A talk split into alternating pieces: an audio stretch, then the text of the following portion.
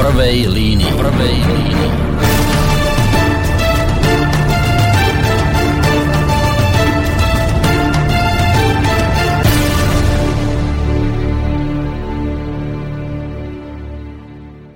Musím sa vám, vážení poslucháči, priznať s jednou, uh, hneď takto v úvode, s jednou vecou. Ja dnes večer možno tak trochu oslavujem, respektíve, aby som to dal na nejakú pravú mieru. Ja mám dnes večer dôvod na oslavu. Možno dokonca môžem pripustiť aj isté dojatie, pretože sami v tejto chvíli ide zrejme splniť niečo, v čo som už ako si ani, ani nedúfal. Totiž to, aby som vás uviedol do problematiky. Prečo toto všetko vlastne hovorím? Bolo to v časoch, kedy Rádio Slobodný vysielač ešte len rozbiehalo svoju životnú púť, teda nejako krátko po januári 2013. Ako sa ľudovo hovorí v tej dobe, celý projekt Slobodného vysielača bol tak čerstvý, že sa z neho ešte párilo doslova. A možno si niektorí z vás, hlavne teda tí skalní, ktorí ste s nami úplne od samého začiatku, možno si niektorí z vás spomeniete, my sme v tom čase mali jeden ambiciózny plán.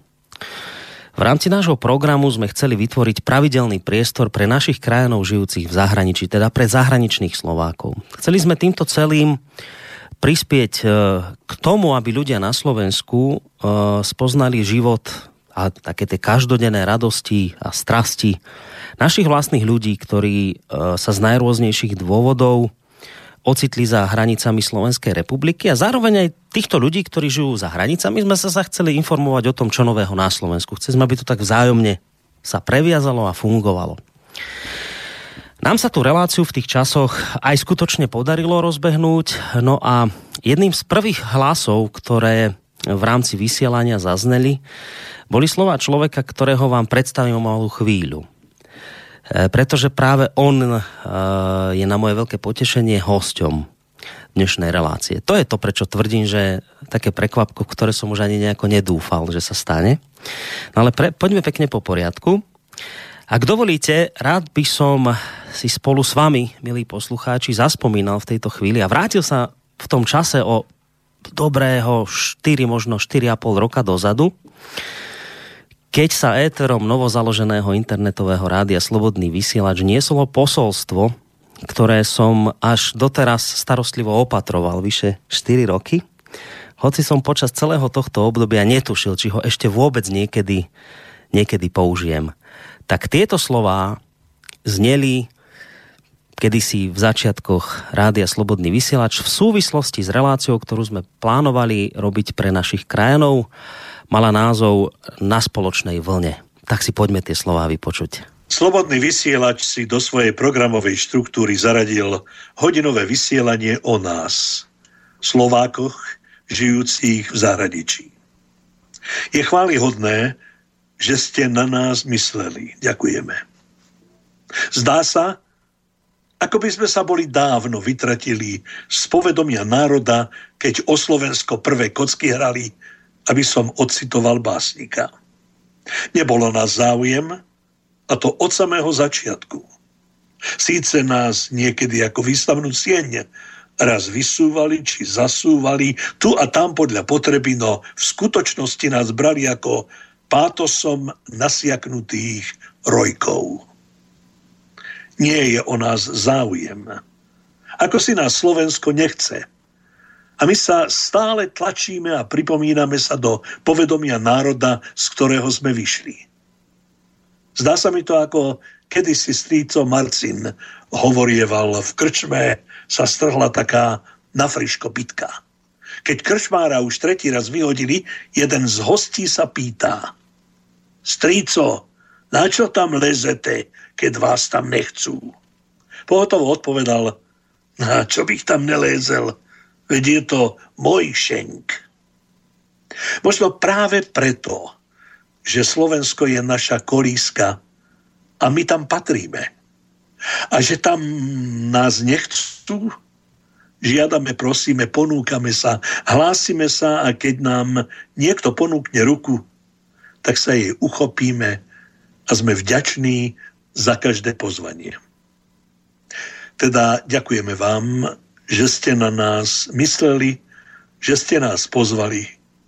Veď boli to práve Slováci rodolubí, ktorí sa už v roku 1915 Clevelandskou dohodou dožadovali svojbytnosti pre svoj národ a o tri roky neskôr podpísali dohodu v Pittsburghu, že súhlasia s vytvorením Československa s podmienkou, že Slovensko bude mať svoju vlastnú administratívu, svoj snem, svoje súdy, Slovenčina bude úradným jazykom a zavládne demokracia.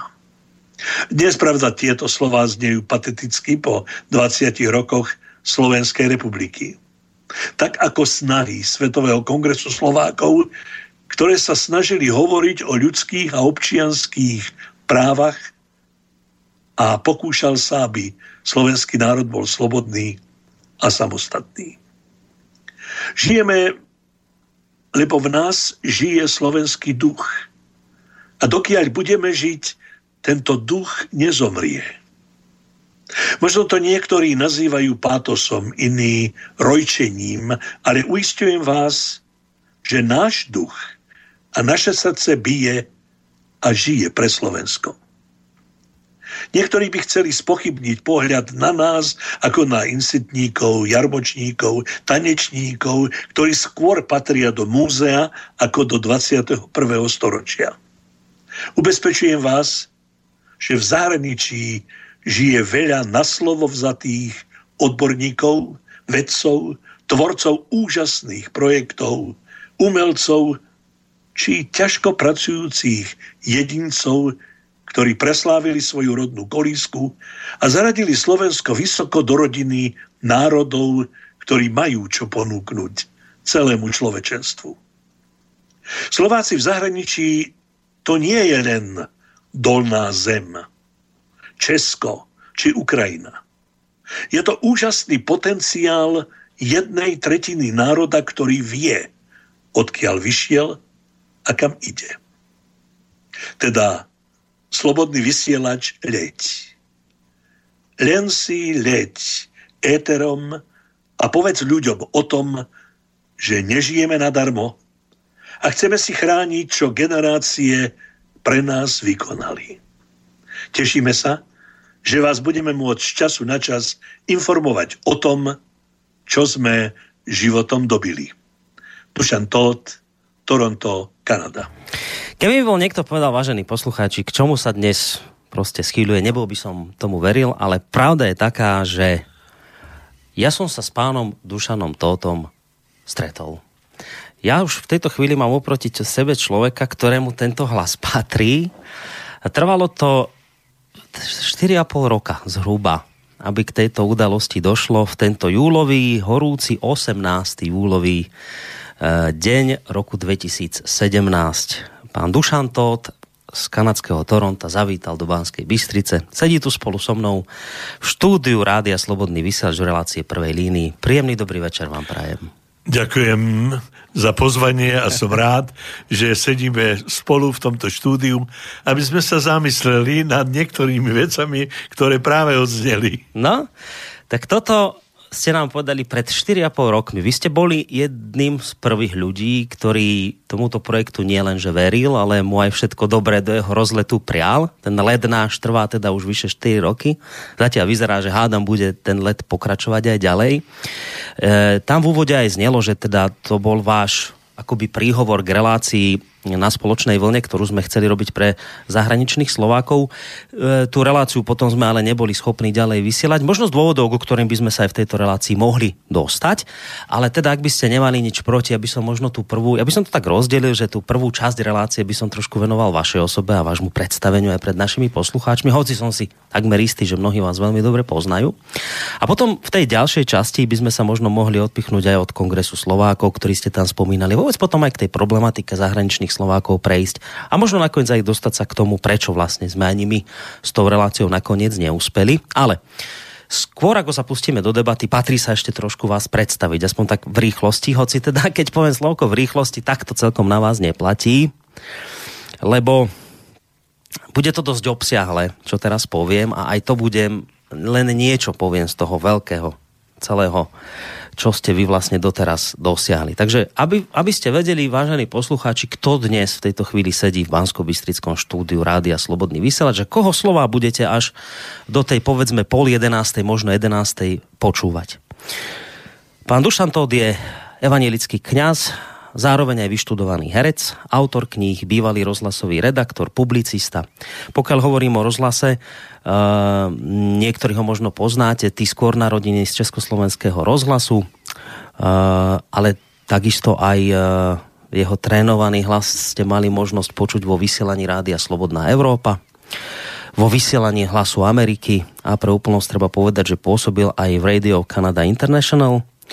Zo Slovenska tento pán emigroval v roku 1968. Najskôr žil v Spojených štátoch amerických, neskôr v Kanade, kde žije dodnes. Práve v kanadskom Toronte založil Slovenské divadlo spolu s manželkou Valériou, sudkyňou kanadského utečeneckého tribunálu. Scenaristicky a režíne pripravil množstvo pásiem a divadelných hier. Obaja manželia sú držiteľmi najvyššieho ocenenia kanadskom mnohokultúrnom divadelnom festivale za hru Ivana Stodolu Bačová žena. Zároveň sú aj autormi dokumentárnych filmov o živote a diele významných, úspešných Slovákov žijúcich v zahraničí. No a treba povedať, že sú aj držiteľmi ceny Európskej únie umenia, takisto aj držiteľmi pamätnej medaily Martina Rázusa. Môj dnešný host bol dlhoročný tajomník Svetového kongresu Slovákov, člen zboru poradcov úradu pre Slovákov žijúcich v zahraničí a po revolúcii 89 bol aj poradcom prezidenta Václava Havla. Svoje kňazské povinnosti si plnil v Slovenskom evanielickom kostole Svetej Trojice v East Chicago, v štáte Indiana, v USA od júla roku 1971 v kanadskom Toronte, kde ako aktívny kňaz slúžil 19 rokov Slovenskom evanielickom kostole svätého Pavla, od roku 1992 v luteránskom kostole svätého Lukáša. V Toronte založil kanadsko-slovenskú spoločnosť na pomoc emigrantom a patril medzi prvé osobnosti slovenského krajanského života ktoré oficiálne navštívili Slovensko v čase pádu socializmu. No a predovšetkým môj dnešný host aj spolu s manželkou vyvinuli a dodnes tak robia obrovské úsilie, aby všemožne pomohli tým, ktorí sa potrebovali integrovať, teda začleniť do kanadskej spoločnosti po úspešnej migrácii. Tak príjemný dobrý večer ešte raz, pán Todd. Ja som si pozeral rôzne rozhovory, ktoré s vami viedli rôzne médiá a v tých rozhovoroch sa redaktori opakovali v jednej veci, že, že ten váš život je úžasne pestrý. Dokonca tam zaznelo, že ako by ho napísal scenárista, ktorý nevedel, kedy prestať. A keď len teraz toto, čo som prečítal, a to nie je všetko, to bol len taký veľmi narýchlo výpočet toho, čo ste dosiahli a dalo by sa pokračovať ďalej. Keď toto len teraz, ako som to prečítal, nebol by som si to schopný všetko zapamätať keď to teraz tak čítam, tak človeku prvé, čo napadne je, že prosím vás, ako sa toto dá všetko stihnúť? To je, to je obrovské množstvo práce za vami vidieť. To, e, keby, keby ste boli žena s tou témou, by som nezačínal, ale ste chlap, tak môžem. Vy ste sa narodili v 38. To znamená, že máte 79 rokov. Ale aj tak mi to príde strašne veľa vecí, že ste za ten čas dosiahli, tak prosím, ako sa dá toto všetko stihnúť? Viete, pán rektor, pán Boh je ku mne veľmi láskavý a milostivý a obdaril ma toľkými darmi, že to je vlastne všetko jeho jeho zásluha, že ma posilňuje a že môžem, môžem byť jeho služobníkom v službe nielen jemu, ale aj v službe národa, z ktorého som vyšiel a, a samozrejme, že nerobil som toto všetko sám.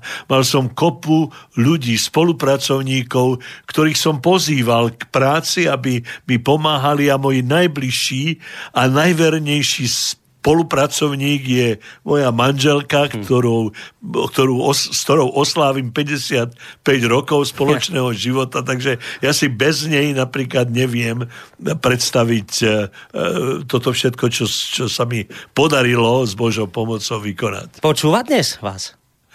A myslím teraz túto reláciu, či počúva. Počúva. Tak ho môžeme aj pozdraviť rovno. Teda, pokiaľ no. všetko funguje tak, ako sme sa dnes o 6. hodine večer dohovorili, tak áno, no. počúva, počúva tak, ako z času na čas počúvame a, Slobodný vysielač áno. A v Kanade, v Toronte, však pravdepodobne to a, môžete aj z času na čas vidieť, že vás tam máme, alebo mnohokrát rád vás počúvame vlastne zo záznamu z hmm. archívu. No tak to som vám veľmi vďačný spolu s, s kolegami za to, že takáto osobnosti teda naladí naše rádio, to nás samozrejme teší. O to viac, keď, keď počúvame, že zo Slovenska majú mnohí s týmto rádiom problémy a vy, ktorí ste čo to už v živote dosiahli, evidentne z toho, čo som prečítal, je to jasné.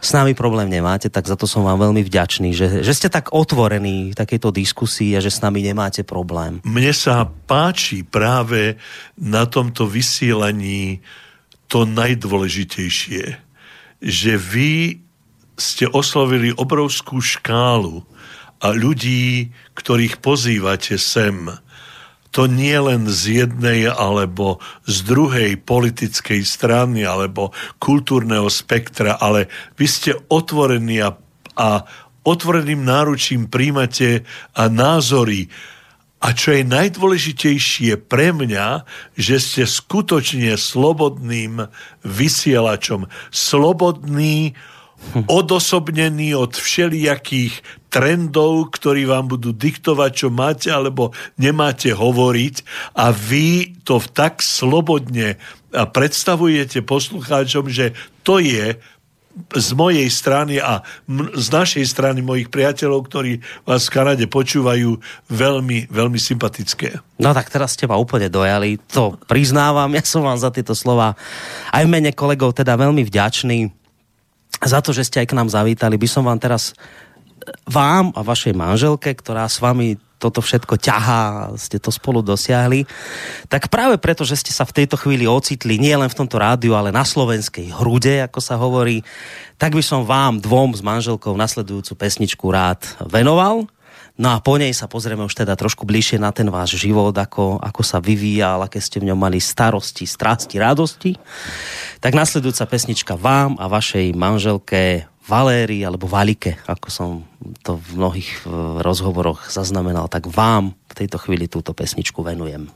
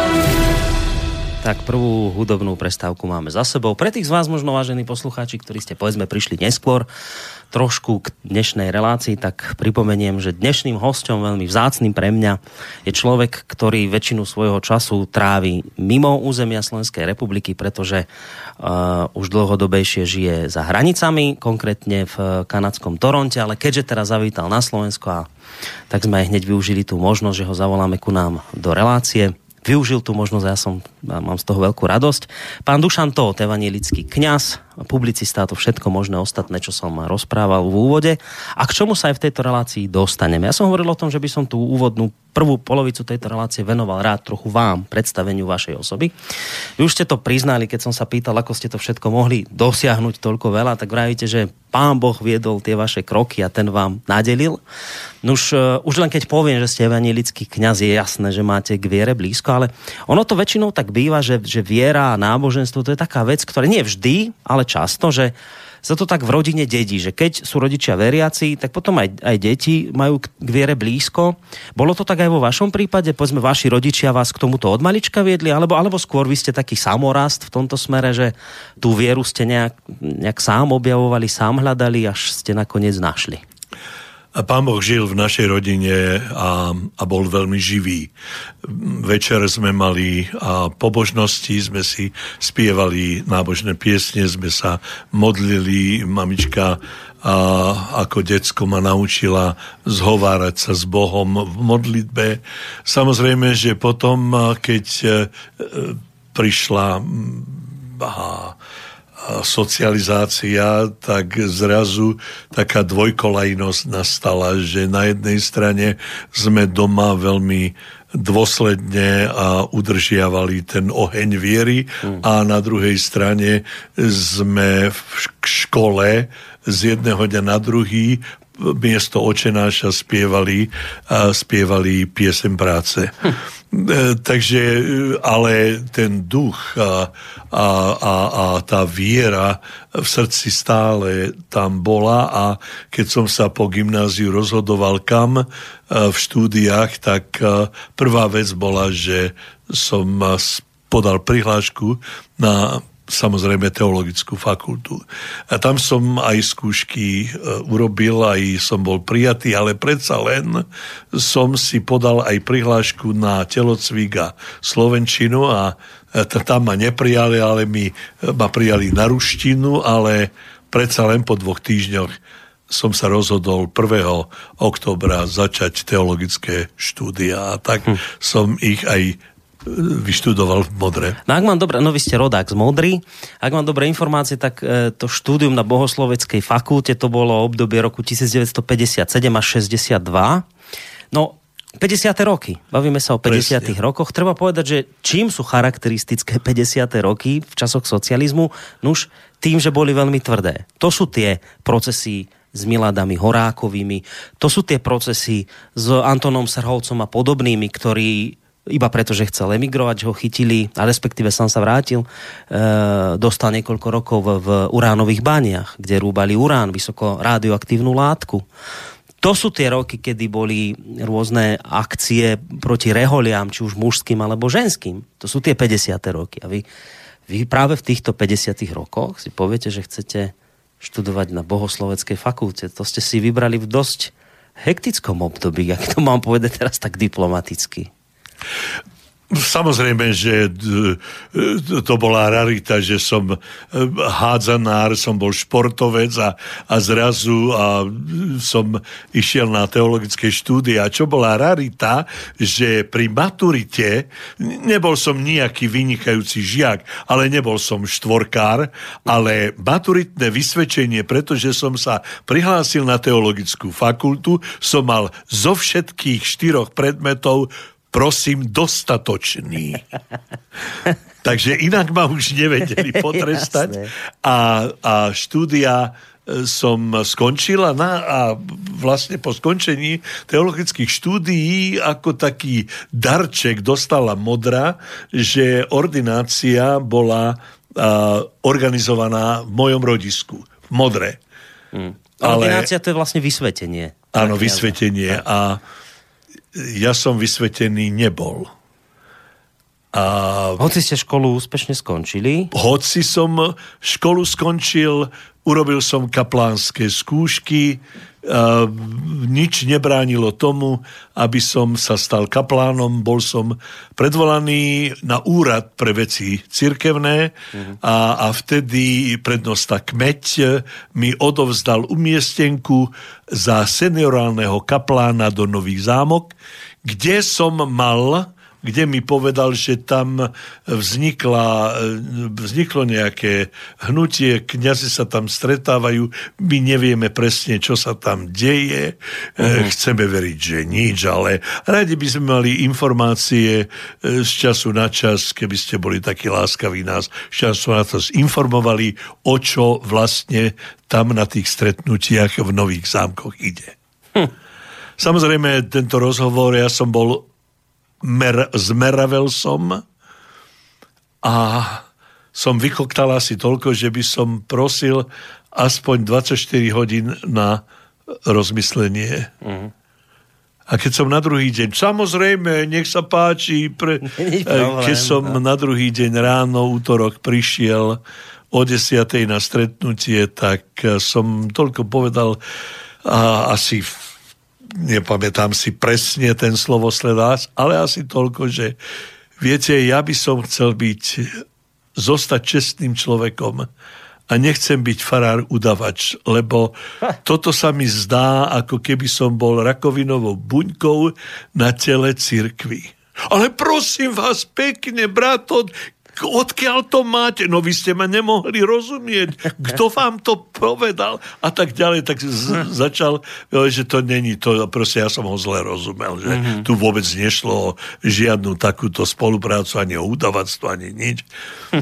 No a samozrejme a a kým som prišiel z, Modry, z, Pezing, z Bratislavy a autobusom do Modry, tak ma čakal telegram, že moja účasť na ordinácii nie je žiaduca. Aha, čiže oni vás už potom nechceli vysvetliť za to, že ste sa takto zachovali?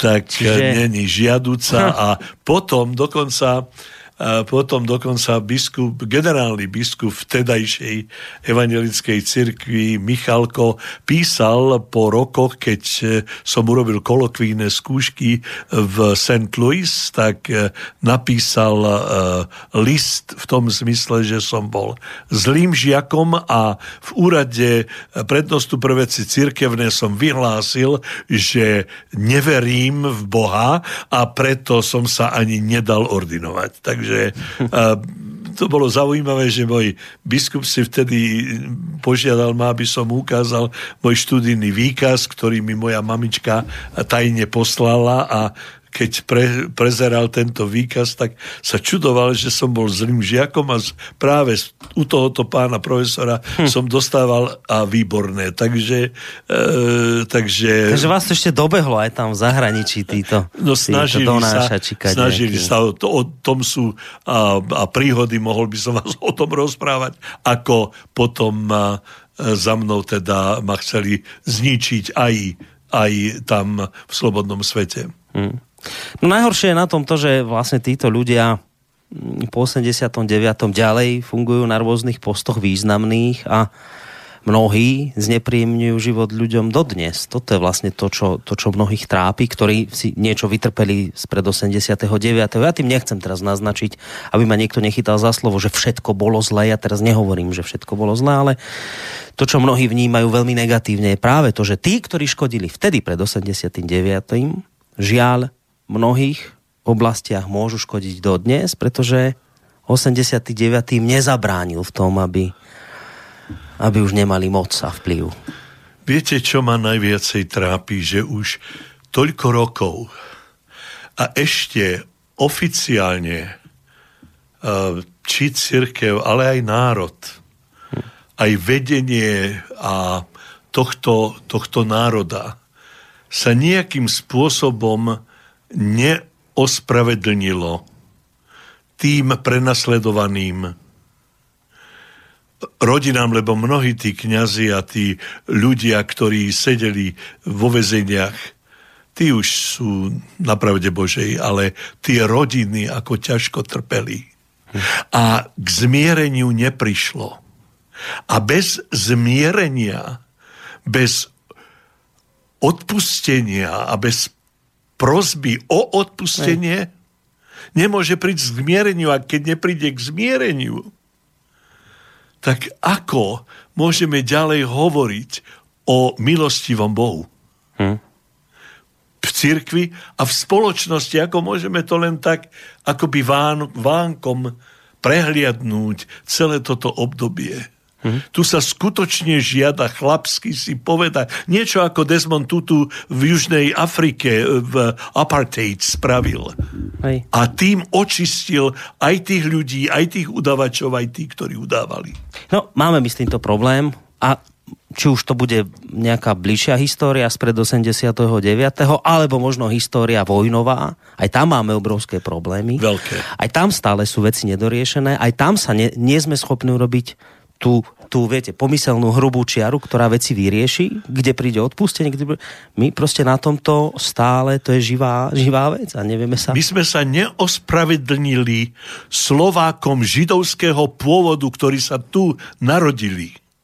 A neospravedlnili sme sa ich rodinám, ktoré vyviezli z ich rodnej vlasti. A to je to je presne tak, ako ste naznačili. To je veľmi dôležité. Bez toho nemôžeme ísť ďalej. No, evidentne toto, tento duch týchto nevysporiadaných vecí na nás dýcha dodnes. Keď hľadáme príčiny, prečo je tá spoločnosť taká polarizovaná, prečo je taká rozhádaná, prečo tí radikáli, prečo hento, tamto, tak zrejme treba tie dôvody hľadať práve kde si, kde si tu v histórii nevyriešenej, ktorú máme. Viete, Boh nám dal lásku aby sme milovali. Boh nám dal veci, aby sme ich používali. A keď sme si tieto za, pomiešali, že, že miesto lásky chceme zneužívať ľudí ako veci, tak tam niečo nie je v poriadku. Hmm. No, uh, ja sa k tejto téme ešte vrátim, lebo nedávno som tu mal uh, bývalých politických väzňov, ich predstaviteľov, ktorí ale hovoria o tom, že my sme bojovali za tú slobodu, my sme sa veľmi tešili z 89., ale žiaľ teraz sa nám javí, že ako keby sa opätovne vracalo niečo, čo, čo máme my na to, on vraví ten, ten pán, ktorý tu bol za tých politických väzňov, viete, my, ktorí sme spred 89. trpeli a o tú slobodu prichádzali, my máme veľmi citlivo ako nastavené veci, že, že hneď nám tie, tie také tzv. tykadielka začnú, že pozor, pozor, niečo sa deje v spoločnosti, nejako sa zase začíname blížiť do obdobia, kde tá sloboda nejak sa uberá. No a oni vravia, že, že ale také sklamanie som tam počul v ich, vlase, v ich hlase po 89 k tejto veci by sme sa možno mohli tiež aj v tejto relácii dostať, ale nechcem vás teraz tým nejako zdržiavať, lebo povedal som, že by ten úvod mohol byť trochu o vás. Ja som sa chcel ešte spýtať, keď, keď e, vás teda nevysvetili a keď vy ste sa takto zachovali, ako ste sa zachovali, že ste povedali vlastne, že, že nikoho špiclovať nebudete, že nebudete donášať, tak čo na to vaša rodina, čo na to vaši blízky, lebo oni predpokladám, tešili sa, že budú mať doma kňaza, keď sú to veriaci ľudia, iste je to ako veľká vec, ktorá sa má udiať v rodine, neboli možno sklamaní z tohto vášho postoja, alebo vás naopak podporili v tomto smere? To je nedostatočný výraz sklamaný, boli a zhrození z toho všetkého. A to predchádzalo, ja som sa radil s mojim profesorom Janom Petríkom, ktorého som si neobyčajne vážil, s mojím superiorom, doktorom Olexom. Jeden mi povedal, polievka sa nikdy nie je taká horúca, ako sa uvarí. Druhý, profesor Petrík, ma, mi povedal, brat Todd, modlite sa, ale na kolenách. A Boh vám dá vnúknutie, čo máte robiť. A to bolo moje rozhodnutie. A keď som to oznámil, keď tento telegram prišiel a oznámil som svojej rodine, čo sa stalo, a moja krstná mama a celá rodina hm. sa chystala do Modrina no. na ordináciu a Dušanka Tota, a teraz on jediný tam nebol. A mňa museli upratať do vojenskej nemocnici, že som bol chorý aby som nemohol byť ordinovaný, lebo ani to som nemohol nahlas povedať, že tento telegram prišiel, že moja účasť je nežiadúca. Čiže to Boli sa muselo zatajiť. hrozne sklamaný. Hrozne sklamaný. Mama plakala, Dušanko, nejakým spôsobom niečo musíš urobiť. Hm. Tam bolo, to bol stav bezvýchodiskový a skutočne nevedeli sme, nevedeli sme, čo máme urobiť, ale jedinú jednu vec, čo som vedel. Boh vie, prečo, čo sa deje. A Boh má pre mňa pripravený plán. Čo som pochopil, či veríte alebo neveríte, až v 91.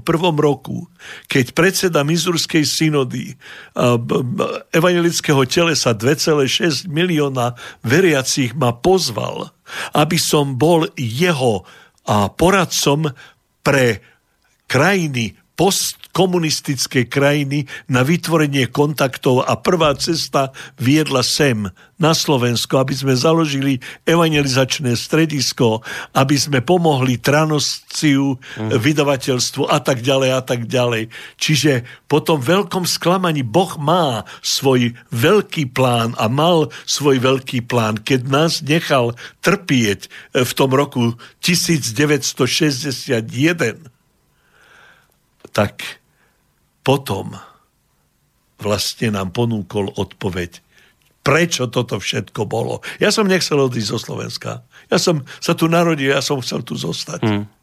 Ja som vlastne bol viac menej poslaný robiť Wiener messe v novembri 68. Ale to už by sme zachádzali do veľkých detajlov, len to som chcel zdôrazniť, že Boh, aj keď nechá nás niekedy akože trpieť a bezmocných, ukáže nám cestu. Hmm. No ja som sa preto pýtal na to, že, že čo tí váši to najbližšie okolie, lebo eh, to sa teraz akoby ľahko povie a človeku, ktorý to nezažil, ten si to ani nevie celkom predstaviť, že to je to sú neuveriteľné veci. To je trauma. extrémne ťažké rozhodnutie a potom trauma, ktorá nasleduje presne potom, že teraz to okolie je nešťastné, teraz výčitky svedomia, mal som to robiť, nemal. Bolo to správne, nesprávne, tieto veci. To, a keď si zvlášť e, po, uvedomíte, že koľko ste mali vtedy rokov, mladý človek, neskúsený, nevedel, že, že preto sa pýtam, že, že to a ten dôvod toho, že som išiel študovať vlastne a, herectvo, tak to ja som nešiel, ja som e, po niekoľkých dňoch som dostal povlávací rozkaz a dva roky som šiel na vojnu. Počkajte, potom, keď vás nevysvetili, Mali ste, lebo vy ste mali normálne na faru. Keby ste boli proste donášali, Áno, bol by som išiel... boli ste šli na faru, to znamená, že by ste neboli šli na vojnu, či ako to funguje? Bol by som išiel na vojnu, ale po určitom čase, Aha, čo no. ja viem, možno mesiac, dva, alebo čo. Ja som mm. bol, my sme nemali na teologickej fakulte vojnu ako iní vysokoškoláci, tak my sme museli ísť na dva roky, takže, ale tento povolávací rozkaz prišiel veľmi skoro. Ten mm. prišiel hneď po tom ako, čiže tam tie spojené nádoby, kde hej, si boli. Hej, hej, hej. No a po vojne, keď som sa vrátil, ja som nemohol dostať ani zamestnanie závozníka.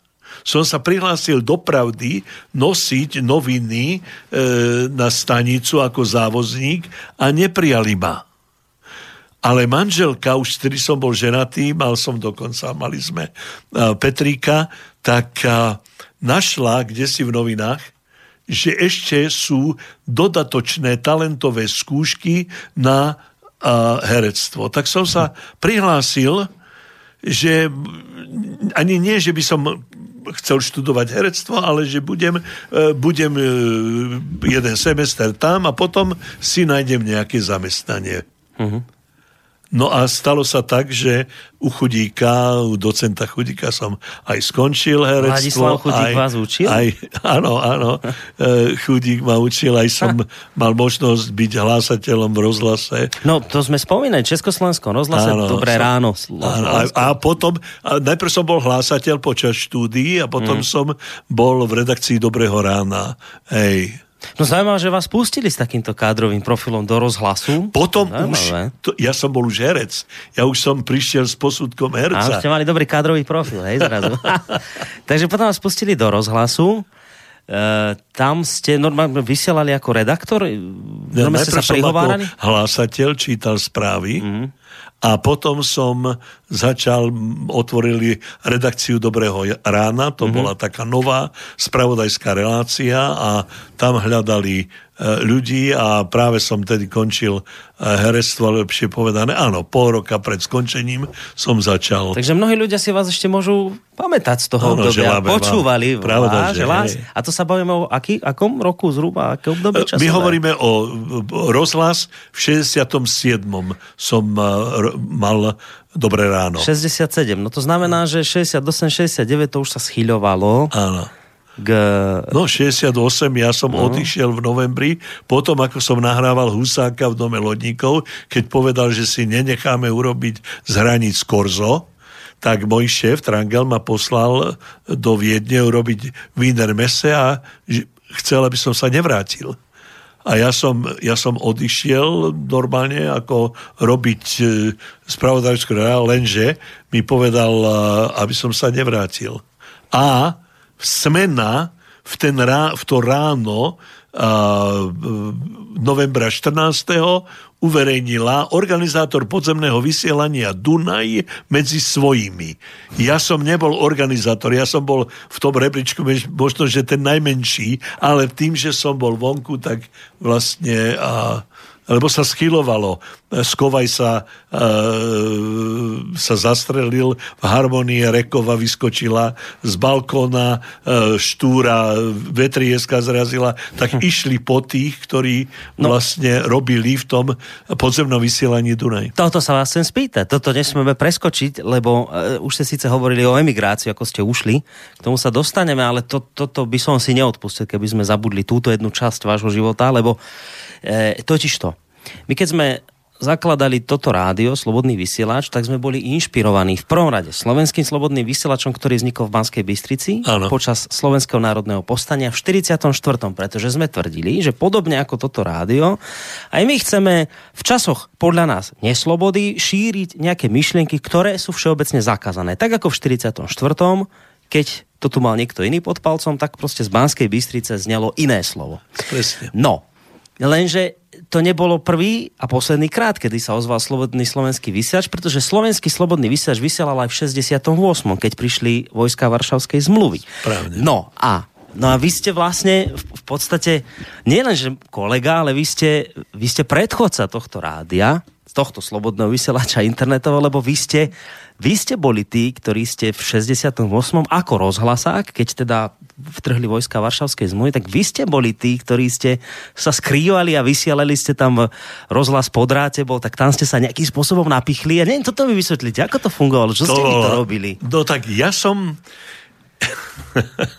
veľmi zaujímavá otázka, to som nepredpokladal, že budeme analyzovať, ale veľmi som rád tomu, že to môžem povedať. Ja som dostal dištanc tri mesiace nesmel som ísť na živý mikrofón, lebo dekan na lekárskej fakulty Kukuru, ktorý zároveň bol aj členom ústredného výboru komunistickej strany Slovenska, som v relácii nabral na rohy.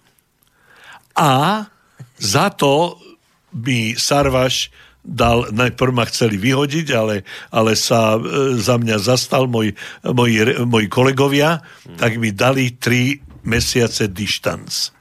Bol nahrával som, ale nemohlo to ísť priamo. Hej, museli Muselo ste to, prepočuť. prepočuť. Jasné. jasné. Druhá vec bola, že 21.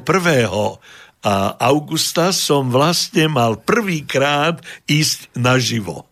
Mal som scenár pripravený, dovolenky a tak ďalej a tak ďalej.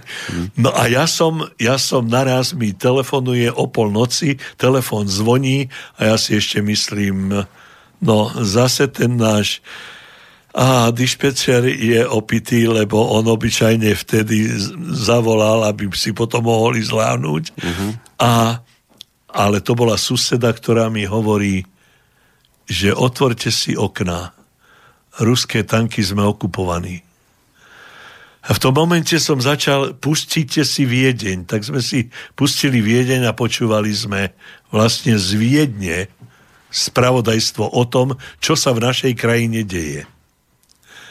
Teraz som išiel pešo, dispečer mi povedal, že nemôže poslať auto, že sme obklesení tankami a že teda žiadne auto mi, pre mňa nemôže poslať, ale skús ísť pešo. Tak som išiel pešo a teraz ale nesiem reláciu, čo ja budem hovoriť. No nemusel som veľmi dlho premýšľať, pretože mi, mi um, smenárka dala do ruky dve vyhlásenia, jedno z Komárna, jedno z Dimitrovky, kde uh, tí protestujú proti uh, okupácii a tak ďalej, ale potom uh, nás vyhnal vojak so samopalom z, zo štúdia a sme vlastne prestali vysielať. Uh-huh skovaj sa. Vtedy, vtedy technika, Komárek a títo a nám dali mikrofón, lebo ľudia prišli pred rozhlas a oni nám dali na prvé poschodie mikrofón, aby sme im uh, ich informovali, čo sa deje a Skovaj sa, ktorý vedel monitorov uh, stenografovať uh-huh. a vedel nemecky, tak počúval viedenský rozhlas, prekladal nám správy, my sme ich čítali cez ten rozhlas cez ten, cez ten mikrofón tým, ktorí boli pred rozhlasom zúčastnení. Mm-hmm. Čiže vy ste nevedeli, čo sa deje? To nevedeli. Čiže no, vy ste tak... to zisťovali zo zahraničného vysielania, čo presne. sa deje. Rozumiem. Potom aj odtiaľ nám, nás odohnali a začali sme vysielať z telefónnych liniek. A dvojka Telefónne linky vtedy dvojka bola bezpečnosť, ústredný výbor komunistickej strany, nemocnice a tak voje, uh, armáda.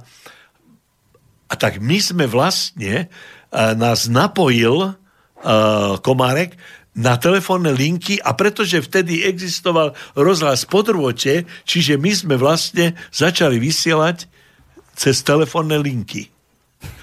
No a takto začal, začalo vysielanie vlastne Dunaj. To pod, my sme to mohli pozemné, ale to nebolo podzemné. My sme chodili, my sme z lode vysielali. No to chcem práve, že vy ste skade vysielali, lebo tak e, rozhlas z lode, bol... Z, z koliby z, pôdo, z ministerstva pôdohospodárstva, poverenstvo pôdohospodárstva, skade tade, kde sme sa len mohli napojiť aj ľudí, mám na pocit, tú dvojku. Nie, že vás aj ľudia pustili do bytov nejaký odvážny. No, z bytov nie. nie. My sme vysielali len z týchto uh-huh. čísiel, napríklad z nemocnice. Ja, čiže to muselo to číslo to byť. dvojka Aha, musela rozumiem, byť rozumiem. dvojka, lebo oni nás hľadali a oni nás nevedeli, nevedeli identifikovať. Uh-huh. Lebo to boli tie linky, ktoré mali vlastne, Rozumiem. ako hovorím, armáda, bezpečnosť a tak ďalej.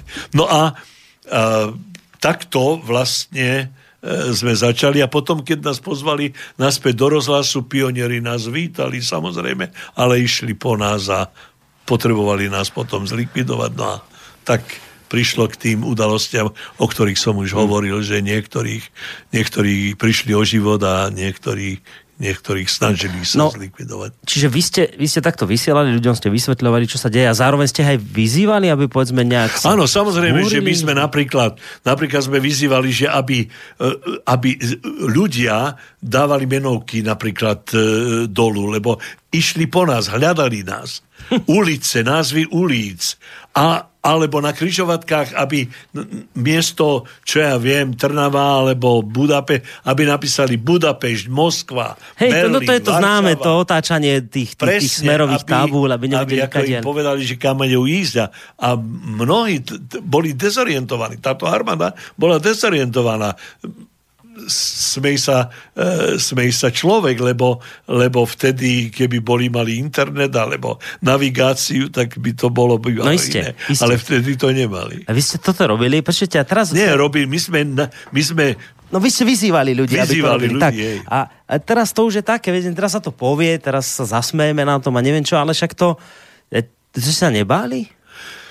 Tak, tak, tak e, báli to bola taká eufória, čak to sme neboli zasa len my. To boli študenti, to boli ľudia. Skutočne e, e, ľudia boli s nami.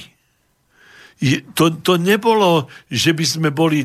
Ja, väčšina národa, ja si nepamätám, že by niekto bol čo len slovom nás atakoval, čo robíme. E, dokonca, samozrejme, že nás zastavili aj, aj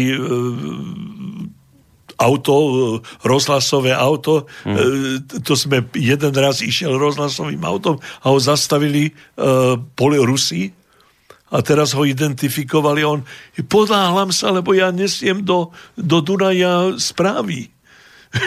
Chudák, tak, tak skoro zmeravel a hovorí, to nesmieš takéto veci hovoriť. Čiže ľudia spolu dokonca aj aj, aj, aj vojaci, policajti, aj vojaci naši vás k boli smere kríli. Aha, rozumiem, rozumiem. No ale e, bolo jasné potom, že bude sa s vami treba vysporiadať. Áno, Keď už teda toto všetko to... prešlo a prišlo to normalizačné obdobie, tak, to... tak vrajte vaši kolegovia mnohí záhadne spáchali samovraždu, to sa tak áno, deje, viete, áno, že záhadne niekto vyskočí. Aj som spomínal niektoré mená, ne, že záhadne. to bolo hrozné. To je...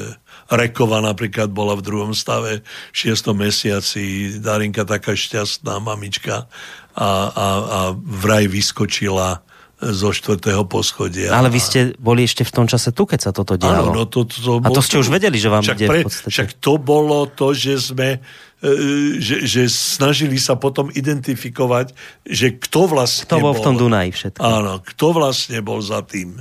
A to ste no. už vedeli, že vám ide v podstate o krk. No, tak ide, no. Tak preto sme, potom je naraz, manželke som povedal, večer, že ráno musíme odísť o 6. No ale toto ste naznačili, že o tom, že musíte emigrovať, vás informoval váš nadriadený, vám to povedal, váš šéf. Áno, doktor Trangel bol šéf redakcie Dobrého rána. A to ako povedal? No, tak prišiel za vami a vraví Nie, no, čo? Či Dušan, ako... Dušan, my sme takto, čakali sme, Čakali sme pred budovou rozhlasu, lebo sme čakali na, čo z ústredného výboru nám povedia, čo máme strihnúť do správ o 7 hodine večer. A tam boli vajnorské prebytky, no tak sme tam stáli a popíjali vínko, čo nám povedia, že môžeme strihnúť do správ. Mm.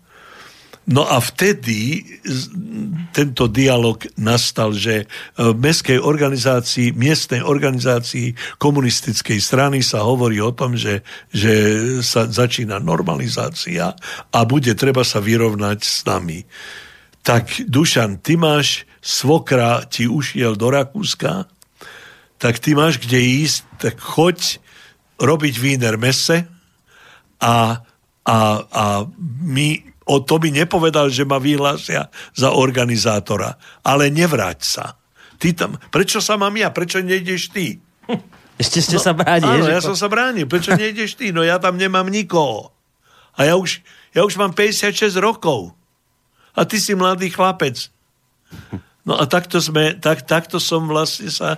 No, vy ste, no dobre, vám toto povie, vy ste prišli domov, vravíte, že nemusíme ísť. A to nie je len tak jednoduché, však to... No, ona... ma, ma, manželka vytapala, vytapala mas, nie, mali sme tam, ja som predtým bol na služovnej ceste, doniesol som uh, vajcia a sliepky z Trnavy.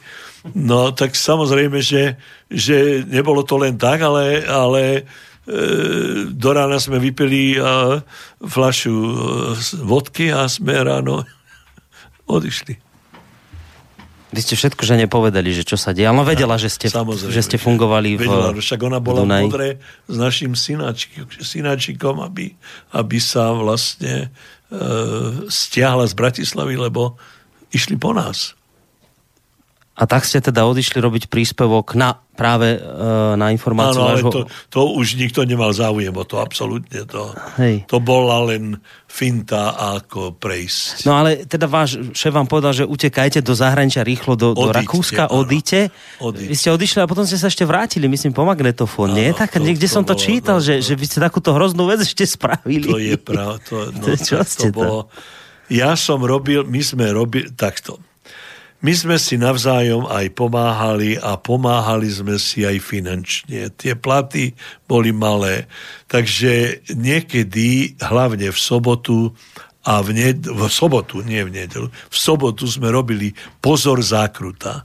A ja som zistil, prišli sme do Viedne a ja som zistil, že mám nagru, zatvorenú v stole. To a to bol nejaké. ten fantastický magnetofón švajčiarsky, ktorý stál vtedy 3000 dolárov. Hm.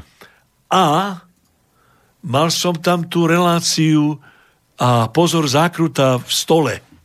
A hovorím, čo budú oni o jednej vysielať? tak ráno som prišiel vlastne naspäť do, do rozhlasu a odovzdať na gru a keď ma, tra, keď ma šéf zbadal tam, čo tu robíš? Ale okamžite zmizni. A vtedy som sa už vlastne dozvedel, že v smene už sa o tom píše, tak som, tak som si... O vás sa už písalo o nás sa už píše. Tak som zobral ešte plat, vyplatil som uh, našu ladničku a, a televízor, poslednú splátku, 600 korún mi ostalo, kúpil som manželke malé boty a, a, a kožuch a zobral som uh, tie vajcia a vyúdenú a, a tu, vy, uh, tu tie oškvarky a vytopenú masť. Povedzte Lebo... mi, no už iba jednu vec mi povedzte, že vy ste už mali odísť deň predtým, vás šéf posiela, choď pre, vy ste sa ešte vrátili. No, v čase, keď už o vás písali noviny, Áno. že vy ste ten, ktorý to celé zorganizoval. Ako sa dá uísť cez hranice, keď už toto o vás vedia? To, to nejak, to ne, nejak to nezachytili, alebo ja to inak neviem vysvetliť. Ja si to neviem inak vysvetliť, že som prešiel, kapitán Bartoš tam bol náš sused, tak, eh, tak som prešiel pokojne. To bolo posledný krát, keď som prešiel hranice a potom som prišiel až v 89., keď ma a, pán Budaj a, a pán št, a, Milan Kňažko, Kňažko pozvali na námestie. No, e, vy ste potom odišli, teda emigrovali do Rakúska. V Rakúsku ste žili dlho? V Rakúsku dlho, sme boli tri mesiace a potom sme išli, emigrovali do Spojených štátov cez Svetovú radu cirkvy lebo tam som mal vlastne rodinu. Ja som, a počul som, vedel som, že tam sú evanelici ešte Slováci a, uh-huh. a počul som tiež, že je aj potreba slovenských hovoriacich a kňazov. Tak som emigroval do Spojených štátov, no a, a tam som bol dva pol roka v Spojených štátoch, kde som spravil skúšky a bol ordinovaný, inštalovaný za kňaza a až uh-huh. v 71. roku som prijal povolanie do Toronta a zároveň vtedy ma môj biskup poslal, že tam je, sa zakladá Svetový kongres Slovákov, aby som reprezentoval Slovenskú evangelickú církev ako pozorovateľ na tomto zakladajúcom zhromaždení. Mm-hmm. Prvé bolo zvolávacie, bolo v New Yorku v roku 70 a v 71. v júni e, bolo v Toronte. A tam odtiaľ zároveň som mal aj povolanie, no a som sa rozhodol e, zostať v Toronte, prijať povolanie a a aj tú funkciu tajomníka. To bola tiež veľmi zaujímavá. K tomu príhoda. sa dostaneme, možno po pesnička, od toho potom by sme sa mohli odpeknúť aj, tej, aj k tej veľkej téme Eh, zahraniční Slováci a to všetko. Dobre. E, ešte by som predsa len možno túto prvú časť teda o vás ukončil tým, že ja som vás zároveň predstavoval ako človeka, ktorého poslucháči niektorí, hlavne tí skôr narodení, mňa sa to netýka, ale tí skôr narodení by vás mohli poznať eh, z vysielania Slobodnej Európy, Áno. z vysielania Hlasa Ameri- Hlas Ameriky, International Canada Radio, alebo Radio, Radio Canada, Canada International. International to neviem, koľky mohli a nemohli zachytiť. To skôr asi sa týka Slovákov žijúcich v Kanade možno. Ale, ale k tej slobodnej Európe a k hlasu Ameriky jak ste sa tam dostali? Ako, čo ste tam vlastne Takto, zo Slobodnej Európy prišli priamo do Viedne, keď sa dozvedeli, že som teda e, ušiel, tak ma vyhľadal Slavo Volný, e, ma vyhľadal vo Viedne, Viedne a povedal, že mali by záujem o mňa v Slobodnej Európe, aby som išiel do Mnichova, že mi zaplatia cestu, ubytovanie, stravovanie, všetko mm. na skúšku, že by mali o mňa záujem, aby som robil koordinátora náboženských vysielaní. No ja som tam aj šiel, aj, aj sme sa dohodli, aj ma prijali, aj plat, aj všetko. Ohromne to bolo, ja som bol veľmi nadšený. Prišiel som prišiel som do Viedne naspäť a hovorím, Valika, máme zamestnanie 26, 2600 Deutsche Mariek, vieš čo to je? To je 26 tisíc korún to, to, na mesiac a byt nám dajú. A ona, no, do Nemecka nejdeme, my ideme do Ameriky. Viete, do ja som vždy poslúchal moju manželku.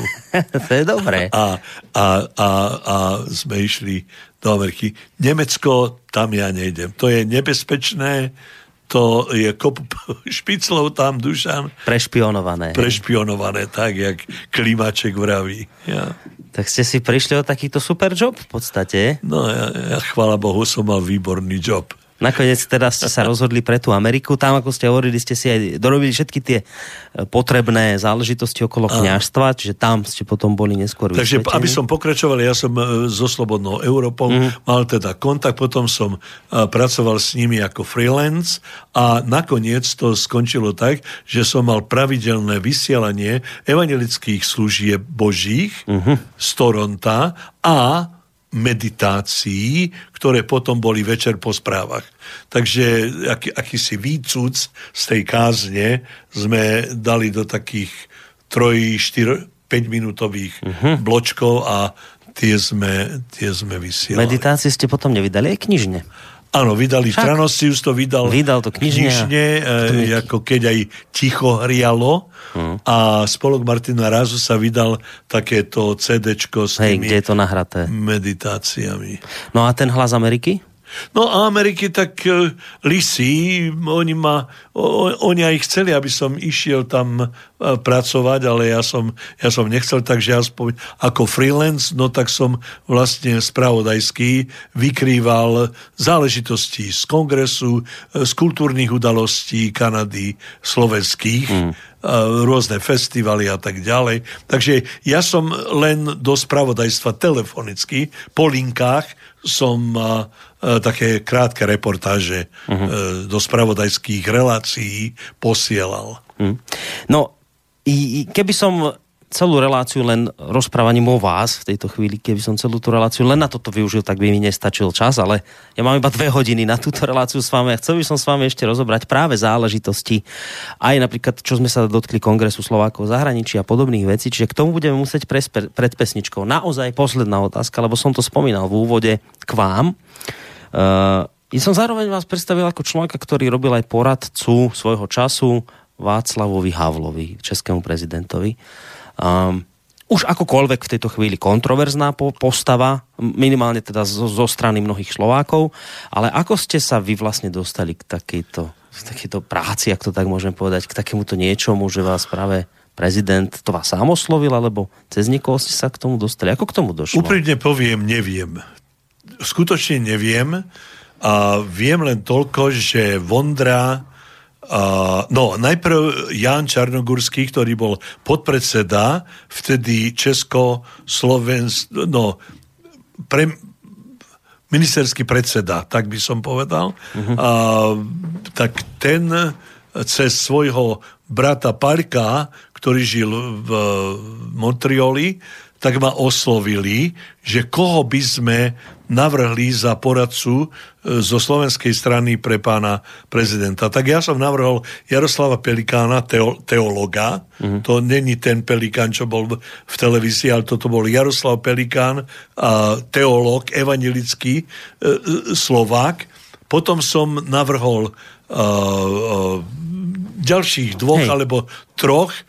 No a naraz uh, Sáša Vondra mi telefonuje, že či by som prijal uh, ja menovanie pánom prezidentom a pozývajú ma do Prahy. Uh-huh. No tak som prišiel do Prahy, že pôjdeme naspäť do Kanady a do Spojených štátov. Tak som vlastne tým lietadlom jeho, tou prvou cestou, ktorú uh-huh. šiel, e, prišiel do, do, najprv do Otavy, E, potom do Toronta a potom sme išli do Washingtonu.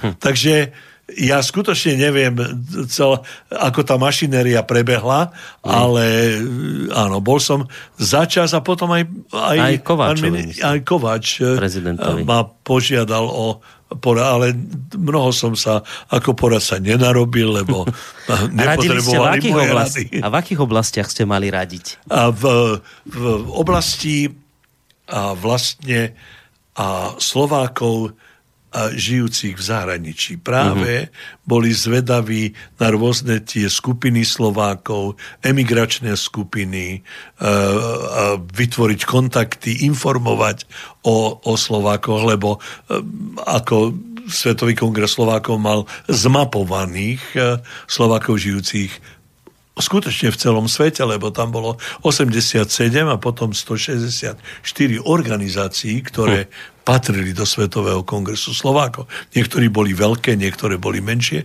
ale o tom neskôr. No, začali ste sa od tých 70 rokov aktivizovať v krajanskej politike. Práve spomínanom e, slovenskom kongrese, alebo kongrese Slovákov v zahraničí. K tomu sa dostaneme, od toho sa odpichneme po pesničke. Keďže sme spomínali tie pohnuté obdobia 68. 69. roka, tak si na ne zaspomíname aj nasledujúcej pesničke. Ja len práve preto, lebo už tú prvú polovicu relácie máme za sebou, chcem e, povedať to, čo som vlastne zabudol povedať v úvode tejto relácie, že nakoľko ide o kontaktnú reláciu, tak samozrejme budeme radi, ak sa aj vyvážení poslucháči do tohto nášho dnešného rozhovoru zapojíte. Môžete tak urobiť či už teda prostredníctvom mailu na adrese studiozavináčslobodnyvysielac.sk môžete nám aj priamo zatelefonovať na číslo 048 381 0101 alebo môžete zareagovať a dať nejakú otázku alebo názor vysloviť, či už teda súhlasný, nesúhlasný, akýkoľvek aj prostredníctvom našej internetovej stránky, keď si kliknete na zelené tlačítko otázka do štúdia. My budeme samozrejme po pesničke pokračovať, ale teraz krátka hudobná prestávka.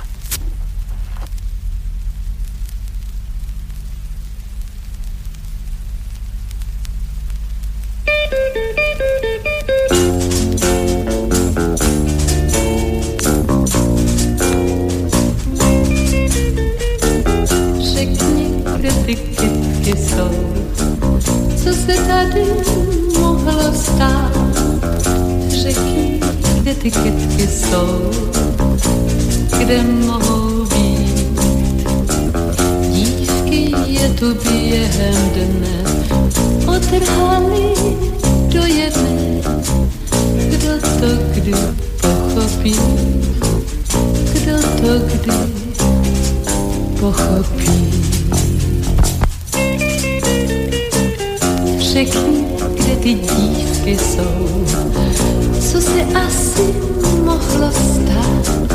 Řekni, kde ty dívky jsou, kde mohou být. Muži si je vyhládli, sebou domů odvedli. Kdo to kdy pochopí, kdo to kdy pochopí.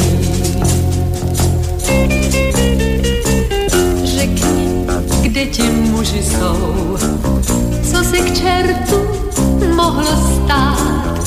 Řekni, kde ti muži jsou, kde mohou být. Muži plné polní jdou, do války zas je zvou. Kdo to kdy pochopí? Kdo to kdy pochopí?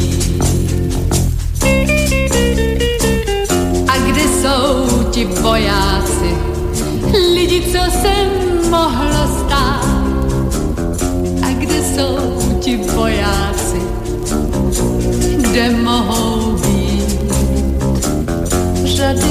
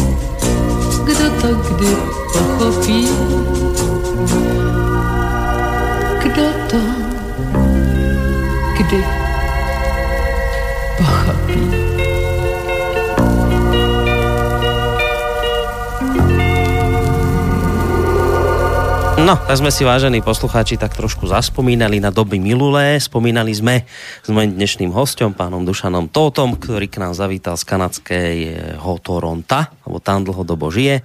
Tam aj stále pôsobí ako kňaz, predpokladám, stále krúti hlavou, že áno, áno, tak je dobre, tak som dobre povedal.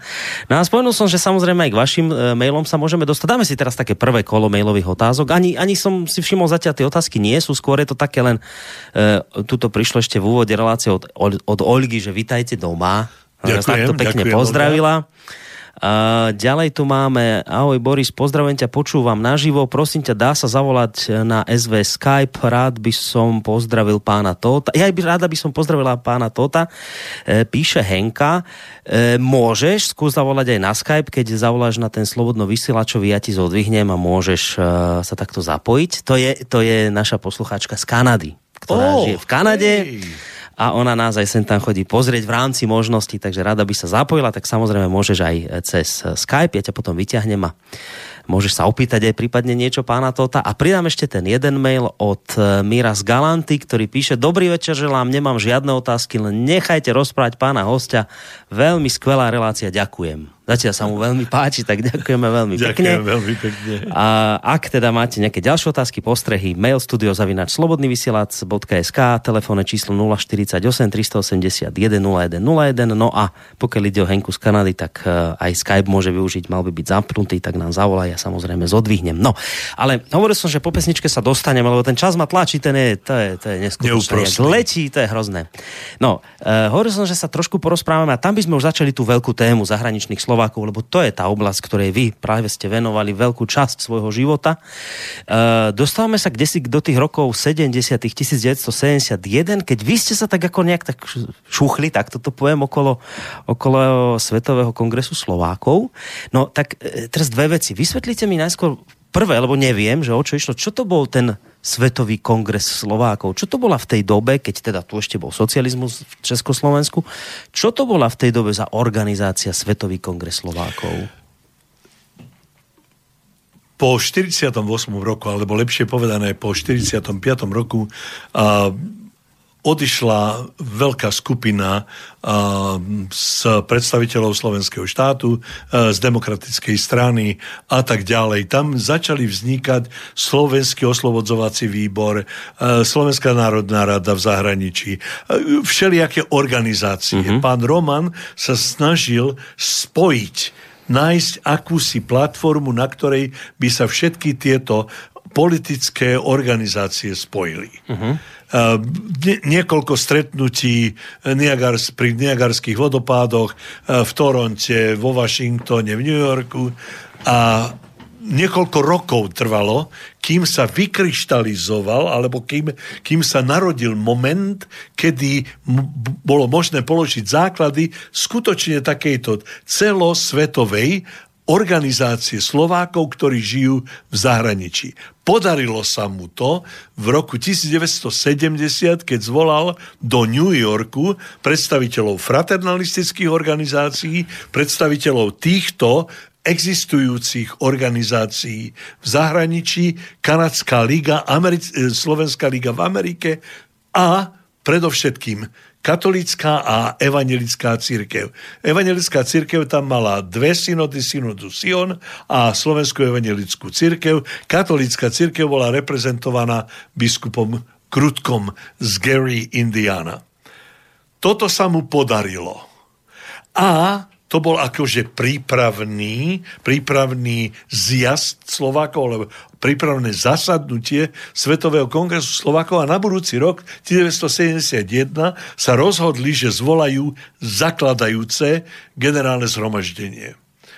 No a na toto zakladajúce generálne zhromaždenie mňa Slovenská evangelická synoda vyslala môj biskup, že ja som e, nový, e, ja rozumiem slovensky, lebo mnohí už e, dobre nehovorili a uh-huh. nerozumeli slovensky, tak choď ako pozorovateľ na to generálne zhromaždenie. No, ja som išiel, lebo zároveň som mal aj pozvanie do Slovenského evangelického cirkevného zboru svätého Pavla do Toronta, tak mi to vyhovovalo, že si pozriem tú cirkev, či sa rozhodnem prijať povolanie, alebo aké sú podmienky. prišiel som tam a, a, a tam to bola eufória, nadšenie. Hm. Tam bolo na tom zasadnutí 400 ľudí z Austrálie, z Argentíny, z Brazílie, z, zo Spojených štátov. Ale všetko Slováci. Kanady, všetko, všetko uh-huh. Slováci, z Nemecka, Švajčiarska. Tak to bol taký slovenský parlament. To, bola, to bolo úžasne tam vidieť toľko ľudí, a ktorí skutočne žičia tomu, aby položili základy unikátnej celosvetovej organizácie Slovákov v zahraničí. Ani predtým, ani potom takéto niečo v dejinách Slovákov v zahraničí sa nestalo. No a Samozrejme, ja som bol veľmi nadšený z toho a to dýchalo slovenskosťou. To, to, to, to skutočne sa dá ťažko popísať, tá atmosféra, ktorá, ktorá tam bola. Ľudia sa objímali, predstavovali. Mňa nikto, ja som nikoho nepoznal, mňa nikto nepoznal. Okrem možno pár ľudí zo Slobodnej Európy ako Šrámek a, a, a Kružliak, prípadne niektorí iní, ale, ale veľmi málo ma tam mm. ľudí poznalo. No a keď e, to zasadnutie prebiehalo, no tak samozrejme aj, aj v diskusiách som si to všetko všímal a pozoroval. No a prirodzene, že sa chýlilo ku koncu toho generálneho, toho zakladajúceho zhromaždenia, kde veľmi zaujímavá rezolúcia a, a, a bola komponovaná a ku ktorej som sa aj, vyjadril, aby sme položili základu organizácie, ktorá by reprezentovala a hovorila o slovenskosti svetu. Že my máme Slováci čo ponúknuť svetu, my máme skutočne úžasnú kultúru, ktorú by sme mohli jednak ponúknuť a informovať svet o Slovákoch a slovenskosti. A plus, že my chceme patriť do rodiny národov ako skutočne unikátny kresťanský národ zo strednej Európy alebo východnej Európy. No a tak to, toto bola, že stojíme na základoch kresťanských, cyrilometodejských a tak ďalej a tak ďalej. To by všetko bolo veľmi sympatické. No a, mm. No a e, samozrejme, keď sa začal e, pripravovať e, akýsi e, volebný, volebný program a voľby, tak ma oslovili, že či by som nekandidoval na nejakú funkciu. A ja som sa bránil tomu, lebo ja nemôžem ja nie som členom e, kongresu, ja som tu ako pozorovateľ. E, samozrejme, nemôžem si dovoliť prijať žiadnu funkciu. Uh-huh. No ale, ale ma prehovorili, aby som hovoril s mojim biskupom, či mi dovolí, keby ma náhodou zvolili do nejakej funkcie, či mi dovolí, aby som túto funkciu prijal. No, samozrejme, on mi povedal, že súhlasí, že dovolí, keď, keď e, Keby vás vybrali. To, mi to vyhovuje a tak ďalej. Mm. A to bolo zaujímavé. To bol Ondko, ktorý kedysi, jeho otec pracoval na Československom veľvyslanectve vo Washingtone. Takže on bol naklonený tak trochu uh, ako Slovák uh, uh, aj, aj tomuto pohybu, ktorý tam práve vznikal. No a keď prišlo k voľbe, skutočne ja som, pán Roman, predseda, ma oslovil, prečo chcete byť generálny tajomník? A ja som sa postavil, ja... Nechcem. Ja nechcem byť generálny tajomník. Ja e, vás nepoznám, ja nepoznám exil, ja nepoznám vy mňa, nepoznáte, kto som, ale ale samozrejme, že ako, ako kňaz ja obyčajne deň uzatváram modlitbou, no a tak som najprv konzultoval s mojim biskupom, ktorý nemal námietky. Mm. a, a keď ma zvolia do nejakej funkcie, aby som ju mohol vykonávať. A po druhé som, som meditoval v modlitbe a a prišiel mi výjav nevdojak, skutočne nevdojak, keď Izrael bol bol rozptýlený a, a Izaiáš bol v Jeruzalemskom chráme a Boh ho osloví, koho pošleme. A Izaiáš sa otočí a hovorí, tu som, hospodine, pošli mňa. Hmm. Ak je to vôľa Božia, tu som a v službe pre národ. No tak a potom potom zatlieskali a stal som sa generálny tajomník. 33 ročný. 33 ročný, hej. A tuto mám mail od Františka, ktorý sa pýta, že uh, úlohou Slovenského kongresu bolo vybojovať uh, slovenskú samostatnosť? Pýta sa František. Takto nás označkovali skutočne úlohou Svetového kongresu Slovákov bolo, aby Slovensko bolo slobodné, aby sa mohlo oslobodiť od diktatúry. A my sme mnohokrát sa dištancovali od slovenského štátu, ako aj od totality komunistickej. To bola rezolúcia v roku 1984 v New Yorku.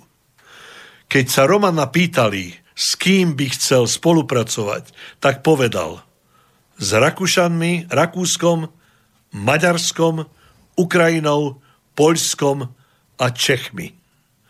A pýtali sa ho, a v jakom poradí pán predseda, tak ako som skončil.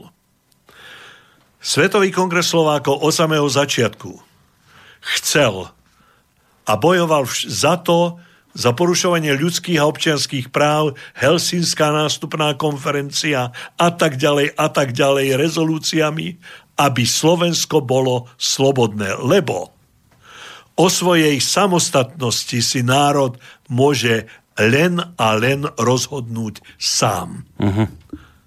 Do toho ste nechceli vy. Do toho sme nechceli hranic. a preto aj v 89.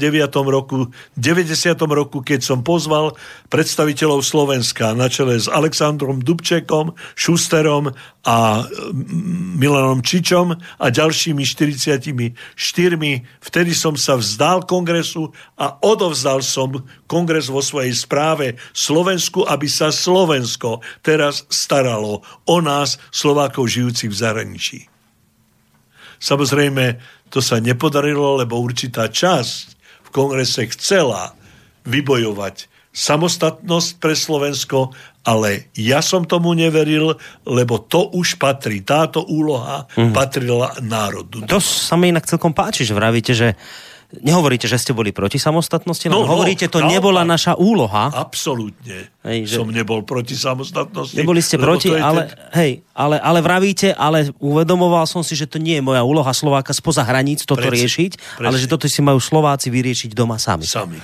Ale že teda boli v kongrese pnutia, hnutia, ľudia, ktorí hovorili, nie, to musíme vyriešiť my tu samostatnosť. Áno, samozrejme, samozrejme, lebo, a to bolo zaujímavé, to chcem povedať na tom celom kongrese, že tam nebolo skutočne žiadnej politickej strany. Tam nebola, tam nebola tam boli komunisti, ale neboli tam, nemali tam svoju stranu. Tam boli demokrati, ale nemali svoju stranu. Mm. Tam boli ľudáci, nemali svoju stranu. Tam boli katolíci, nemali svoj. Luteráni. Hej. Tam no, to bola, pra, pres, no, to bola platforma. Pán predseda nechcel dovoliť zakladanie žiadnych strán. Mm. Boli také pokusy, ale nechcel dovoliť, lebo chcel vytvoriť platformu kde sa stretávame ako Slováci, ktorí pre Slovensko chcú len to najlepšie a chcú reprezentovať slovenskú kultúru tým, ktorí o slovenskej kultúre nič nevedia. Teda našich susedov s tými, v ktorých rodine žijeme. Teda v rodine s inými národmi. Mm.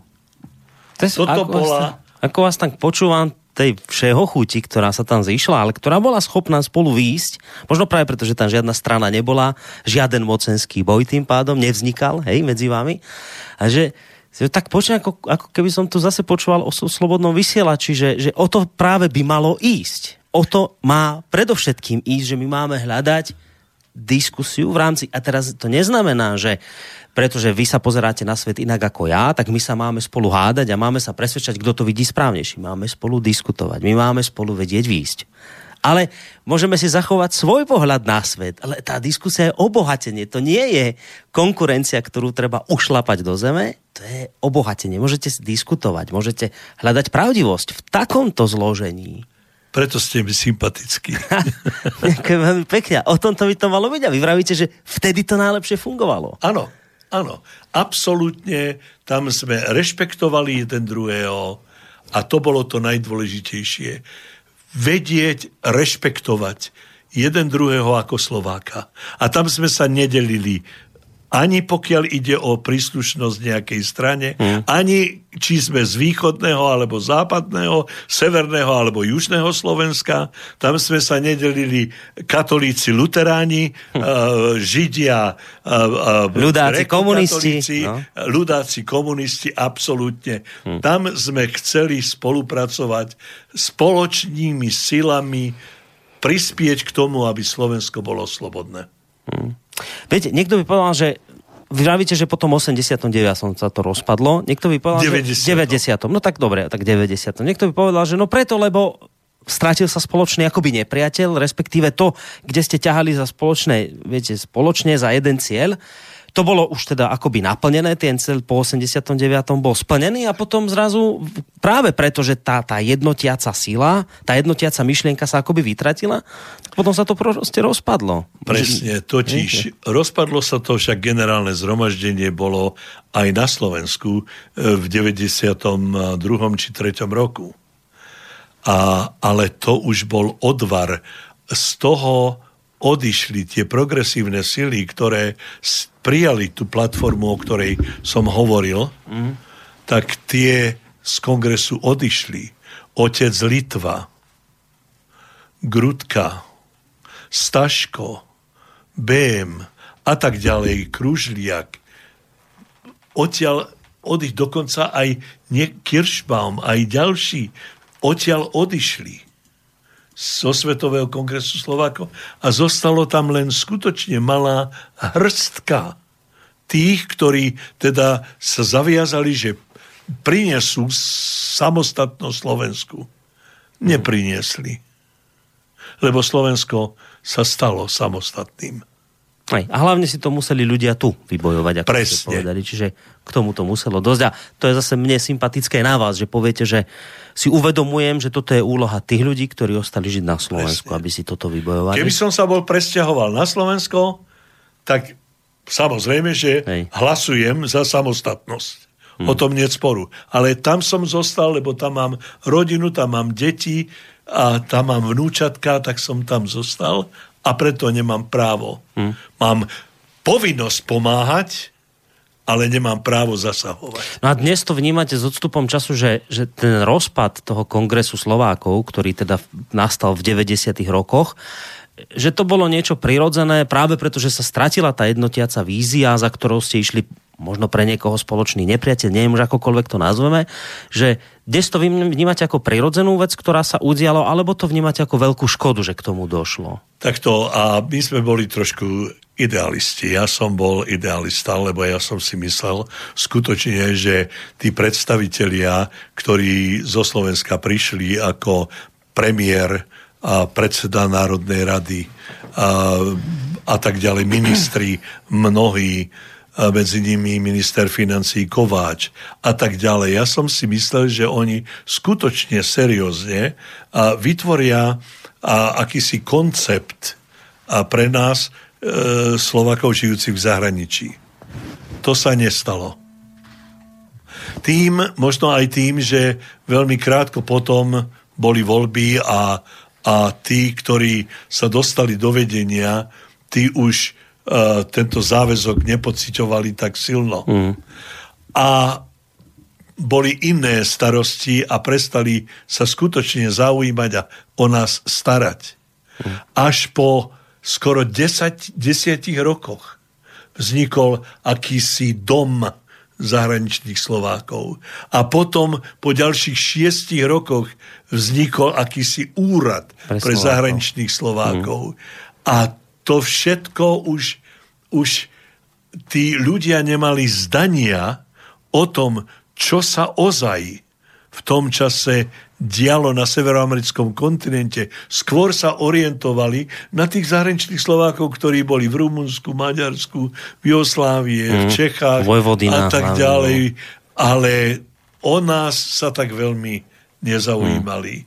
Čiže to bola veľká škoda a, e, a ja si zazlievam sám, že som v tom čase nebol dôslednejší a nežiadal viacej, neklopal viacej na dvere e, tohto národa, aby sa začali starať vážne o nás, Slovákoch. Nie finančne, my sme nepotrebovali žiadne veľké financie, my sme potrebovali knižky pre naše deti, pretože e, komunisti posielali ale svojim robotníckým organizáciám. My sme si museli naše knižky tlačiť a keď e, dobrá kniha sa presťahovali na Slovensku, tak, tak sme nemali čo a komu.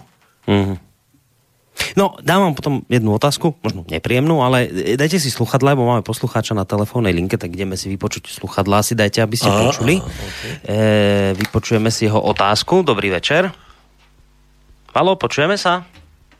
E, Boris, no. počujeme sa? Áno, áno, už áno. No, Boris, e, Peter Nanesto. Zdravím pána Dušana Tota. Dobrý Počúvam večer. Vás, nie od začiatku celkom, ale takto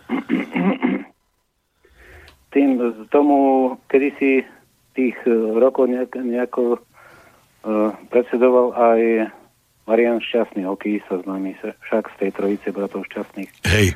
A, no, jasné. Ja by som chcel vedieť, čo, aký máte na to, názor na to, na to jeho predsedovanie, predsedníctvo v tom, keď emigrovali v tom roku, neviem, 79, 80. Mm-hmm. To, to nevadí. Uh, no a takto. To vás popýtam. Vy ste sa nechcel nikdy vrátiť potom už po prevrate u nás na Slovensku, alebo že z akého dôvodu? Mhm. No dobre. Otázka. Takže ešte budú viaceré otázky, dobre? No, no jasné. Ďalšia tak, otázka, skú, že... Skúsme takto, počkaj, to si nezapamätá, vieš, všetko, všetko, všetko tých otázok. Môžem, tak poďme otázku dobre, po otázke asi. Dobre, tak ja potom ešte... K tomu šťastnému. Pán, pán Šťastný, poprvé, pán Šťastný sa stal predsedom Svetového kongresu Slovákov práve v tom roku 1990, kde, kde on vlastne bol veľmi, veľmi krátko, iba necelých 7 mesiacov, e, pretože zistil, že tie veľké fraternalistické organizácie uverili tomu, že skutočne táto úloha už patrí Slovensku, aby sa o nás staralo a malo s nami kontakt. Druhá otázka, ktorú ste mi položili... Či sa vám necnie za Slovensko? Cnie, úprimne vám poviem, ale Viete, musel som si zvážiť, kde je môj domov. A my sme si postavili, my sme, keď prídete k nám do Toronta, do nášho bytu, tak to je naše malé Slovensko. Tam sa dýcha, hovorí, žije slovenský. Tam sú slovenské obrazy, tam znieje slovenská hudba, tam z času na čas znieje slobodný vysielač. To je naše Slovensko a moje, naše deti, vnúčatká, tam sú a to je teda náš domov. Ja som mal jednu ponuku prísť na Slovensko, ale ja som musel musel e, podľa vlastného svedomia a vedomia odmietnúť, lebo nebo, nebol som schopný nechať svoju rodinu v Kanade a ja sám prísť na Slovensku. Hm. Ale keď som na Slovensku, vždy sa neobyčajne teším z toho. A keď ma pozvú kázať alebo niekde hovoriť, tak som neobyčajne šťastný, že sa môžem prihovárať slovenčinou, môjmu, môjmu národu, ktorý tu žije. No, Peť, ešte otázku Tretia si otázka. mal. No, že... Ja neviem, no, viete, akože na Slovensku to, to od toho 90. roku to bolo kadejaké to, to, ale že tam mám ešte no, dve otázky. Že nemohli ste niečo tlačiť na, na tú ako v kongres Slovákov na tú kanadsku alebo vládu USA, keďže to je jedno, aby tam pretlačali slovensk, slovenskú literatúru alebo školstvo, alebo čo. Viete, ako, čo sa týka školstva, aby, aby sa mm-hmm. tie e, migra, e, migračné e, obyvateľstvo učilo po svojom nejakom národnom jazyku, alebo Áno, také roz... niečo, viete, akože. Ja, rozumieme, to je otázka. Daj, daj Peťo hneď ešte aj tú druhú, lebo potom tu no, máme ďalšie mailové, aby sme sa k ním dostali. Ja sa vás, pán, to pýtam. Myslíte si, že na Slovensku je demokracia?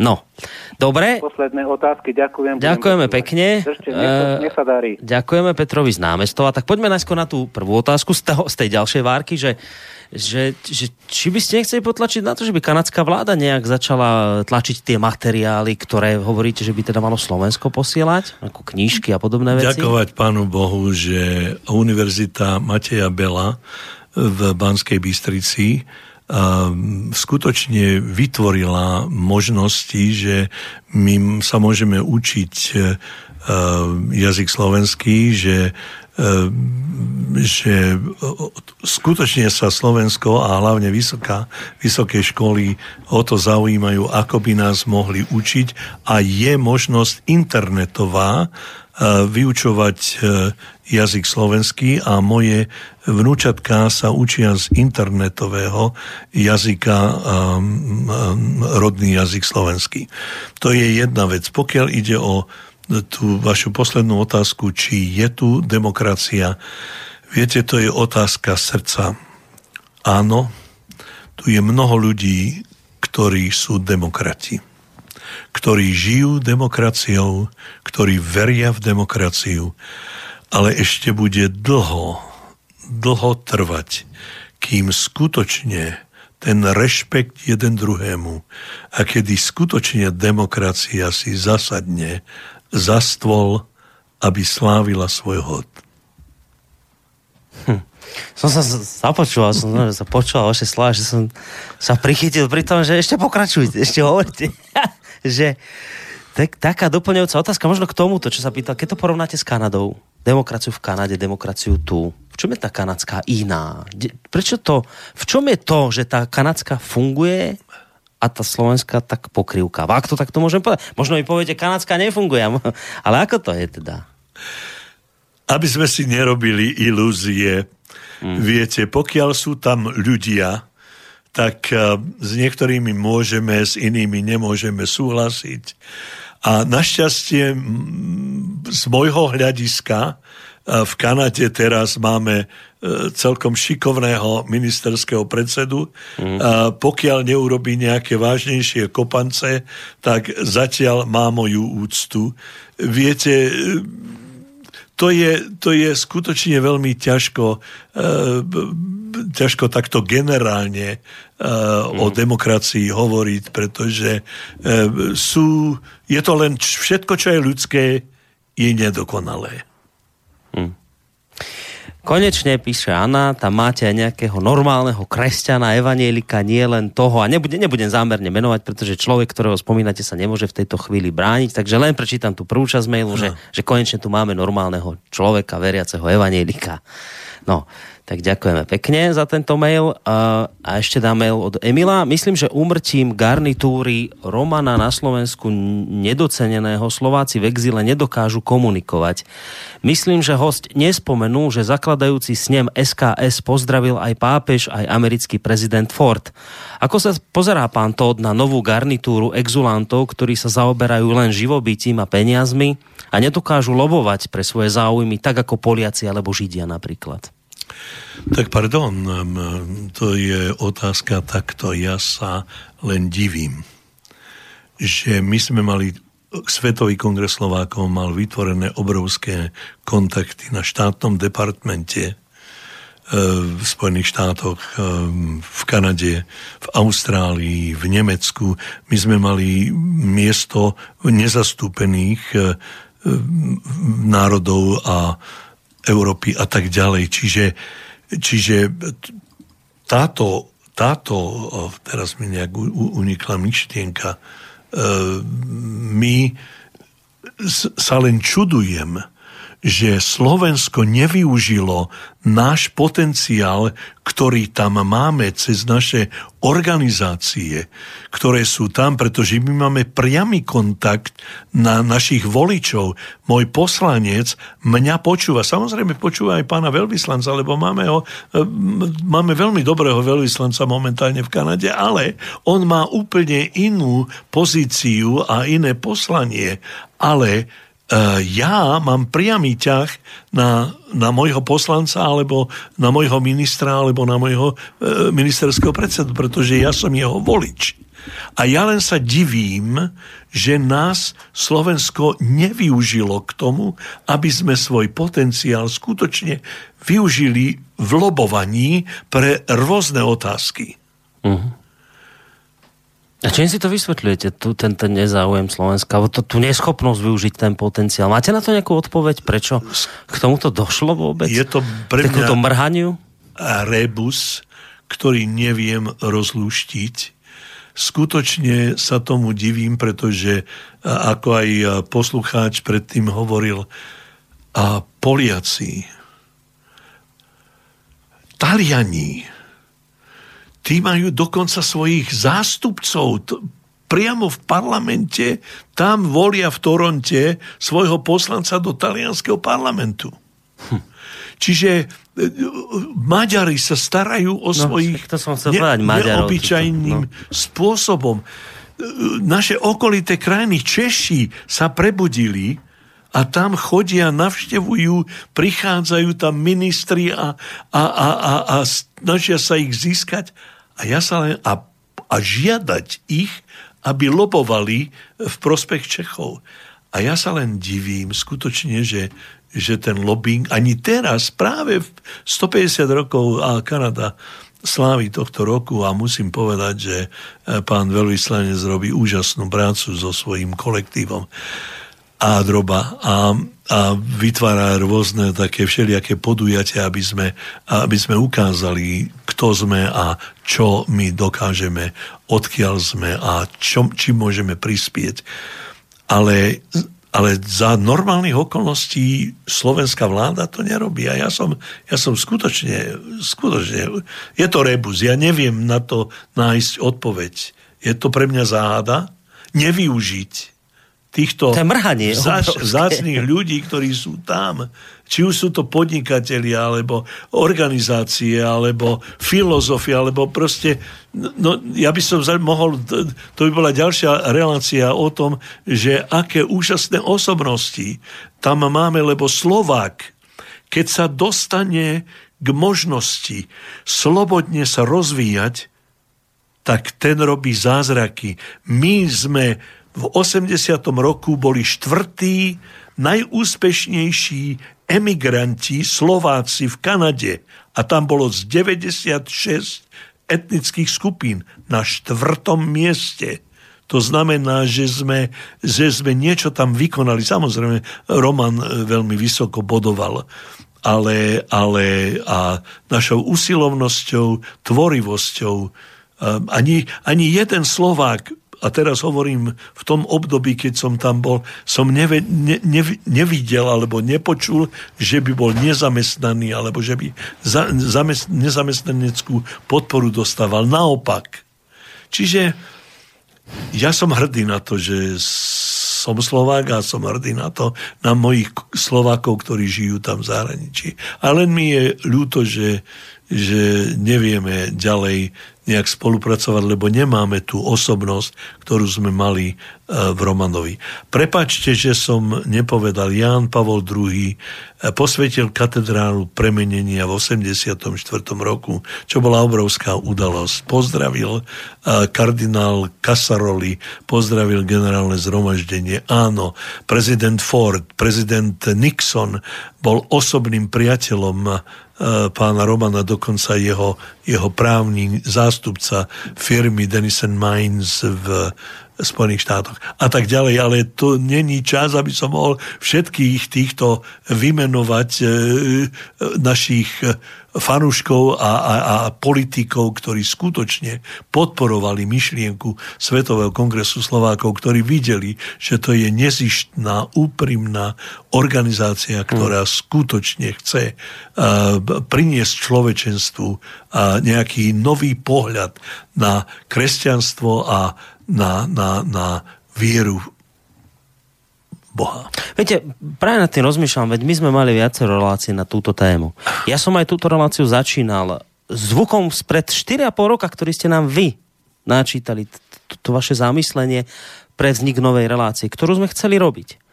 My sme skutočne tejto téme v rámci našich možností skromných, ktoré máme, chceli venovať veľký priestor času a s mnohými hostiami, s ktorými som sa tu stretol, či to bol pán Klimo, alebo aj iní, ktorí tu vystupovali v súvislosti so zahraničnou problematikou, hľadali sme tu odpoveď na to, čo sa to deje, prečo. Vždy je tá istá odpoveď, že, že no, ten náš materský národ sa ako si nestará, ne, nevyužije potenciál. Ale viete, že problém je aj v tom, že aj samotní ľudia na Slovensku vôbec nerozumejú tomu, keď to sa povie, že starostlivosť zahraničných Slovákov pre Maďara pre Maďara je otázka starostlivosti o zahraničného Maďara vec vyriešená. On rozumie tomu, prečo to má podporovať, prečo napríklad z jeho daní ide podpora aj pre Maďarov žijúcich v zahraničí. Na Slovensku, keď poviete podpora pre Slovákov žijúcich v zahraničí, ja som to zažil v mnohých reláciách, ktoré sa tejto téme venovali, otázky poslucháčov. A čo my ich máme podporovať? Tí odišli v 60 rokoch do zahraničia a tam sa tam zbohatli, majú peniaze, je im dobré. My sme tu trpeli za socializmu, čo my máme? A, a, a už sa to spustí, a už to ide. Čiže keď hľadáme odpoveď na to, prečo vlastne sa ten potenciál nevyužil, či to nie je akoby, až sa hambím to tak povedať, nejaké naše špecifikum. Keď sa subjektívne na túto otázku pozeráme, čo, čo oni od nás chcú? No. Však odišli sú boháči a čo my máme? Tu nejde o takúto podporu. Ja nemám na mysli takúto podporu. Ja mám predovšetkým každá jedna tretia rodina na Slovensku má niekoho v zahraničí. Koľko miliónov prišlo, aby podporili tie rodiny, ktoré nemali z čoho žiť O tom ja nehovorím, že Slováci zo zahraničia nezištne podporovali mnohé ciele, či vybudovanie gymnázia, či jazyk, či dobrovoľníkov. Ja teraz o týchto veciach nechcem hovoriť, lebo to je široká téma, ale my potrebujeme vašu, vašu lásku, váš vzťah k nám a hlavne to, čo sa po mnohých rokoch stalo, literatúru, jazyk, aby naše deti, detné deti nezabudli na Slovensku a na tento krásny slovenský jazyk. Hmm. To, o tomto je tá pomoc zahraničným Slovákom. No a viete, a teraz, a že logická otázka by bola, ale však veď máme granty. Veď, veď Slovensko, rôzne grantové schémy, taký úrad pre Slovákov žijúcich, také, taký úrad, hen taký úrad, tam taký úrad, granty sú. Nerozumie, človek sa spýta, nerozumiem prečo, však veď nejaké peniaze sú vyčlenené pre Slovákov žijúcich zahraničí, ako môžete vrať, že nemáte knihy a podobné veci. A ja viem, prečo sa to pýtam. Ja viem presne, prečo vám túto otázku kladiem.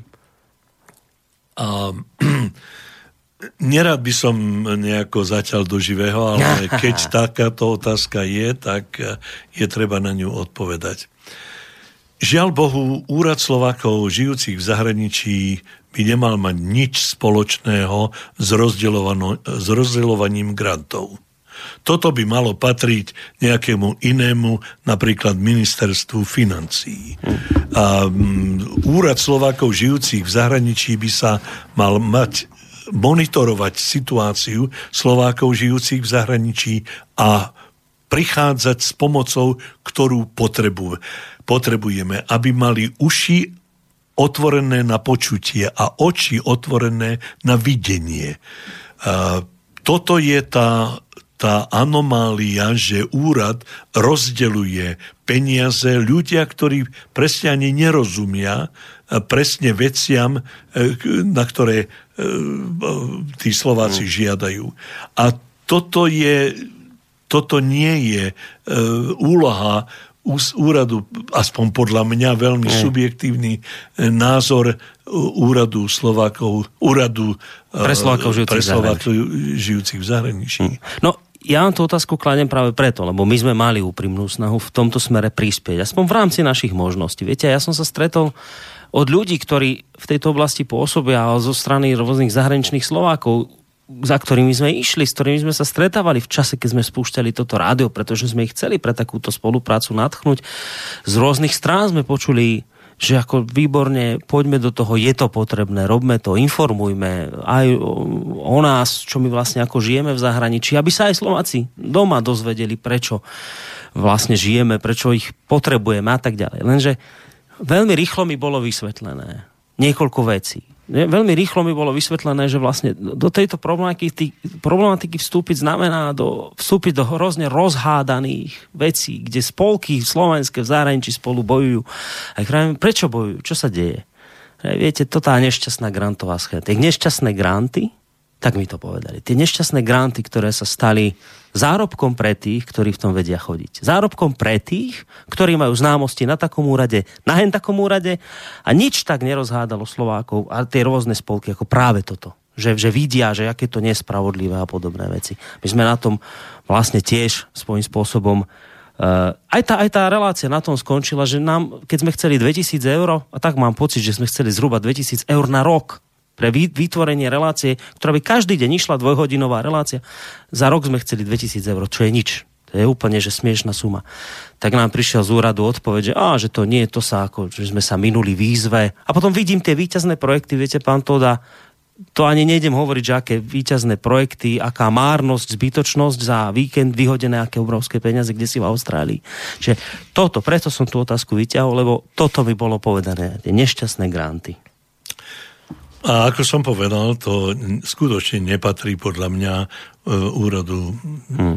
pre Slovákov žijúcich v zahraničí. To patrí nejakému ministerstvu financí alebo úplne nejakej inej zložke, pretože tí odborníci zvážia, zvážia, či na ten alebo onen projekt, či je natoľko dôležitý a hodnotný, aby sa, hmm. aby sa mu e, udelil grant. Ale ja som posledný rok odmietol akýkoľvek grant, lebo... Dobre to... ste spravili. Aj my ho odmietame. A budeme v tom pokračovať ďalej. Uh, Henka z Kanady, ktorá chcela písať, e, teda volať cez Skype, nakoniec sa jej nepodarilo nám dovolať pre nejaké komplikácie technické, tak uh, napísala teda otázky.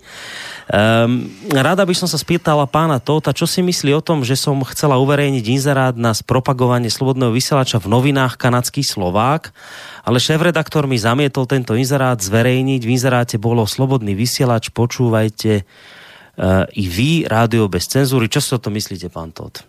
Takáto otázka zaznela. Ja ľutujem pána redaktora. No, dobre. Uh, tento inzerát mi uverejnil úplne bez problémov Československé noviny Nový domov, ešte taký doplnok. No a druhá otázka, aký má názor pán Todd na to, ako reagujú slovenskí politici, že posielajú na ruské hranice slovenských vojakov? Súhlasíte s tým, že slovenskí politici hovoria o anexii Krímu? To už teraz ideme do takých politických tém. Ak chcete, môžete na to odpovedať, ja vás do tej odpovede tlačiť nebudem lebo nie je to až tak celkom téma tejto relácie, ale takáto otázka zaznela od Henky, že či chcete sa k tomu nejak vyjadriť. Henka moja zlatá, ja týmto veciam nerozumiem a nerád by som sa k týmto veciam vyjadril, ktoré, ktoré, ktoré necítim. Necítim potrebu a neviem presne, čo myslíte, ale vás môžem uistiť, že môžeme sa v Toronte stretnúť pri kávičke a porozprávať si aj o takýchto veciach. A vy mi poviete, čo máte na srdiečku. No možno vás aj vyhľada. Kde vás nájde? V Toronte. A v kostole svätého Lukáša? Lukáša, stále? áno. Tam vás áno. nájde. Bayview a Finch. No. Uh, je taká otázka, no uvidím, ako sa s ňou popasujete od Denisa.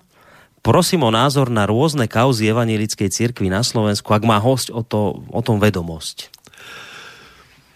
Zase tak, taká široká otázka, neviem, že čo áno, konkrétne. Veľ, veľmi široká otázka a neviem, na čo, na čo a myslíte. E, samozrejme, e, sú určité problémy, s ktorými aj církev zápasí, tak ako, tak ako politici zápasí, aj církev zápasí. Toto je veľmi vážna téma. Ja jej trošku nerozumiem, alebo veľa nerozumiem, ale rád by som skutočne rád by som, zamýšľam sa nad tým a uistujem vás, že e, úprimne sa zamýšľam nad tým, že ako, ako či existuje nejaký skutočný e,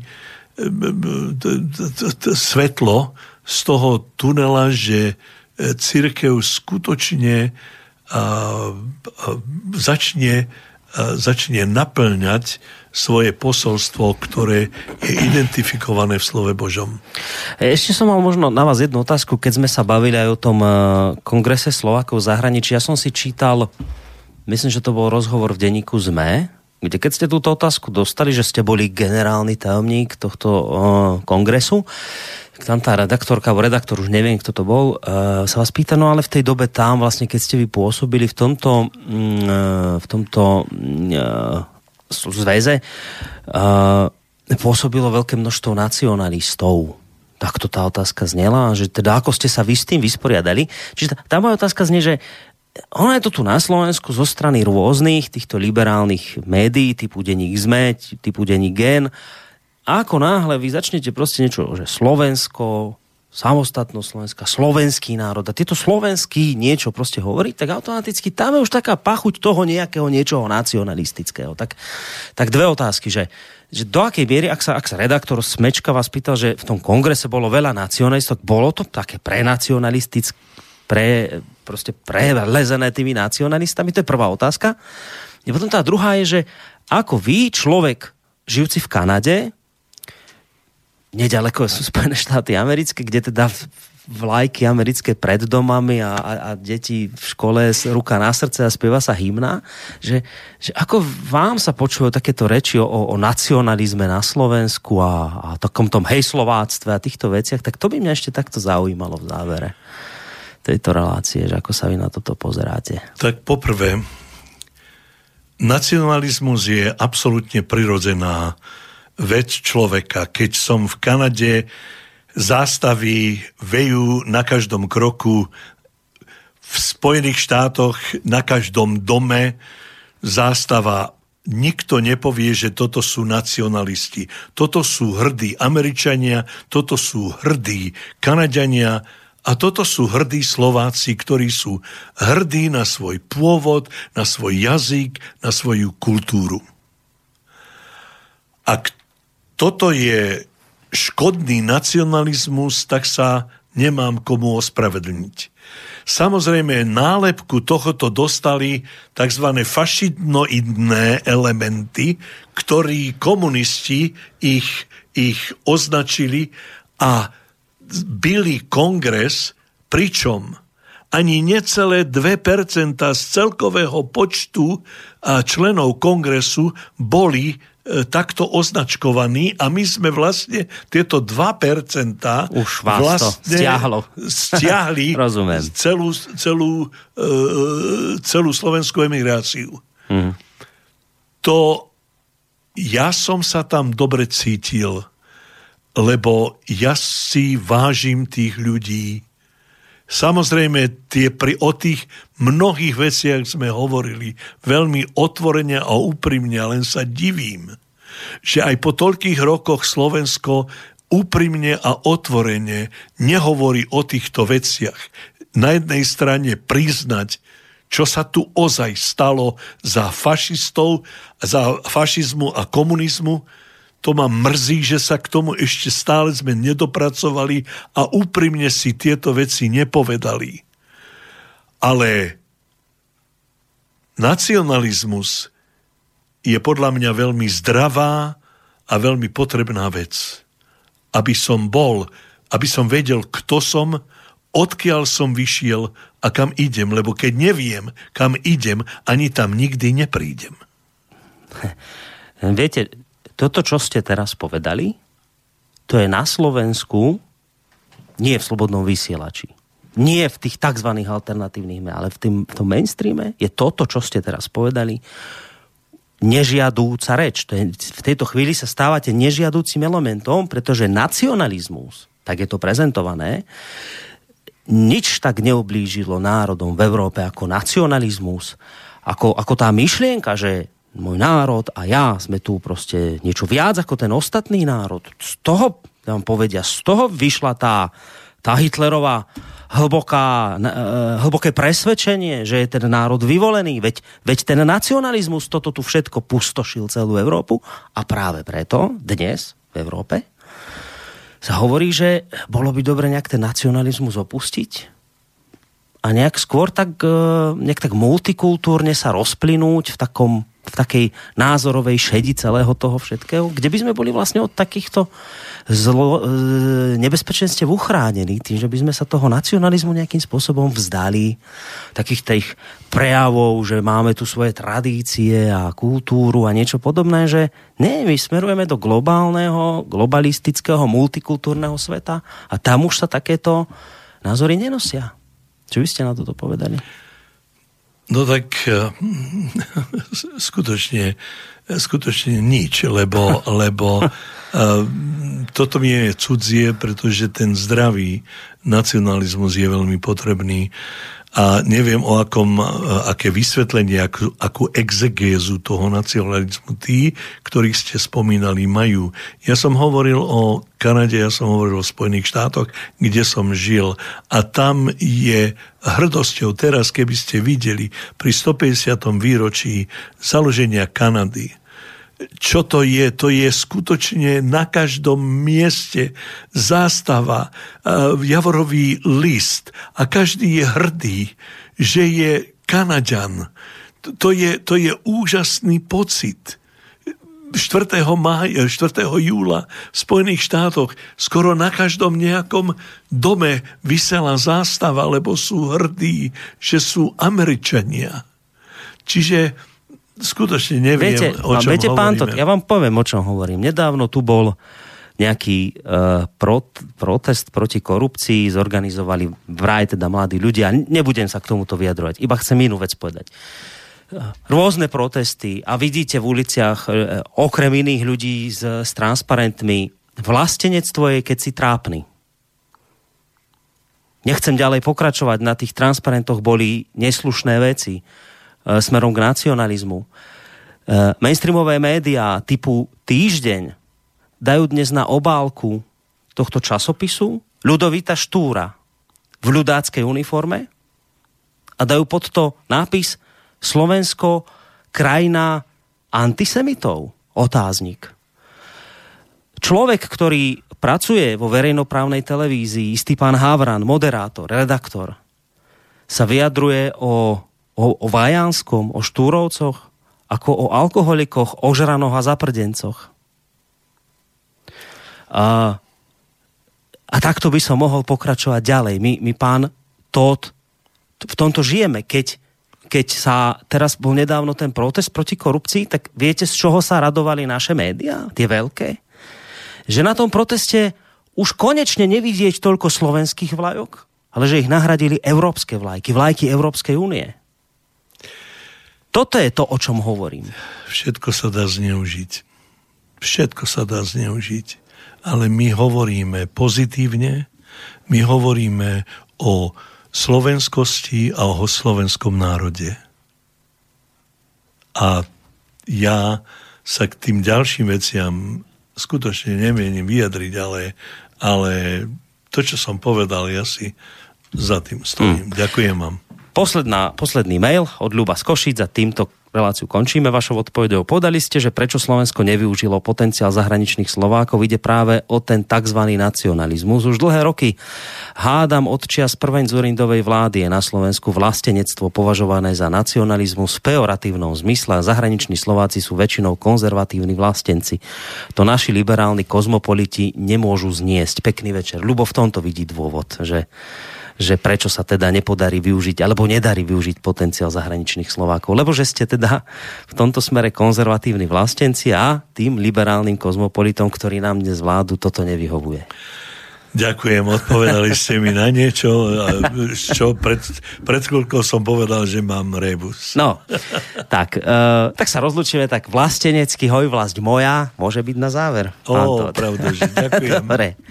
Tak ja vám ďakujem veľmi pekne, že ste zavítali sem do tohto nášho slobodného vysielača, že sme sa takto mohli osobne porozprávať a budem v takej nádeji, že keď sa opäť objavíte na Slovensku, viem o vás, že viackrát v roku navštívite Slovensko, tak ak nebudete mať nič proti rási, s vami spravím zase niekedy nejaké pokračovanie aj možno na podobnú tému, tak na dnes vám pekne ďakujem, majte sa pekne do počutia.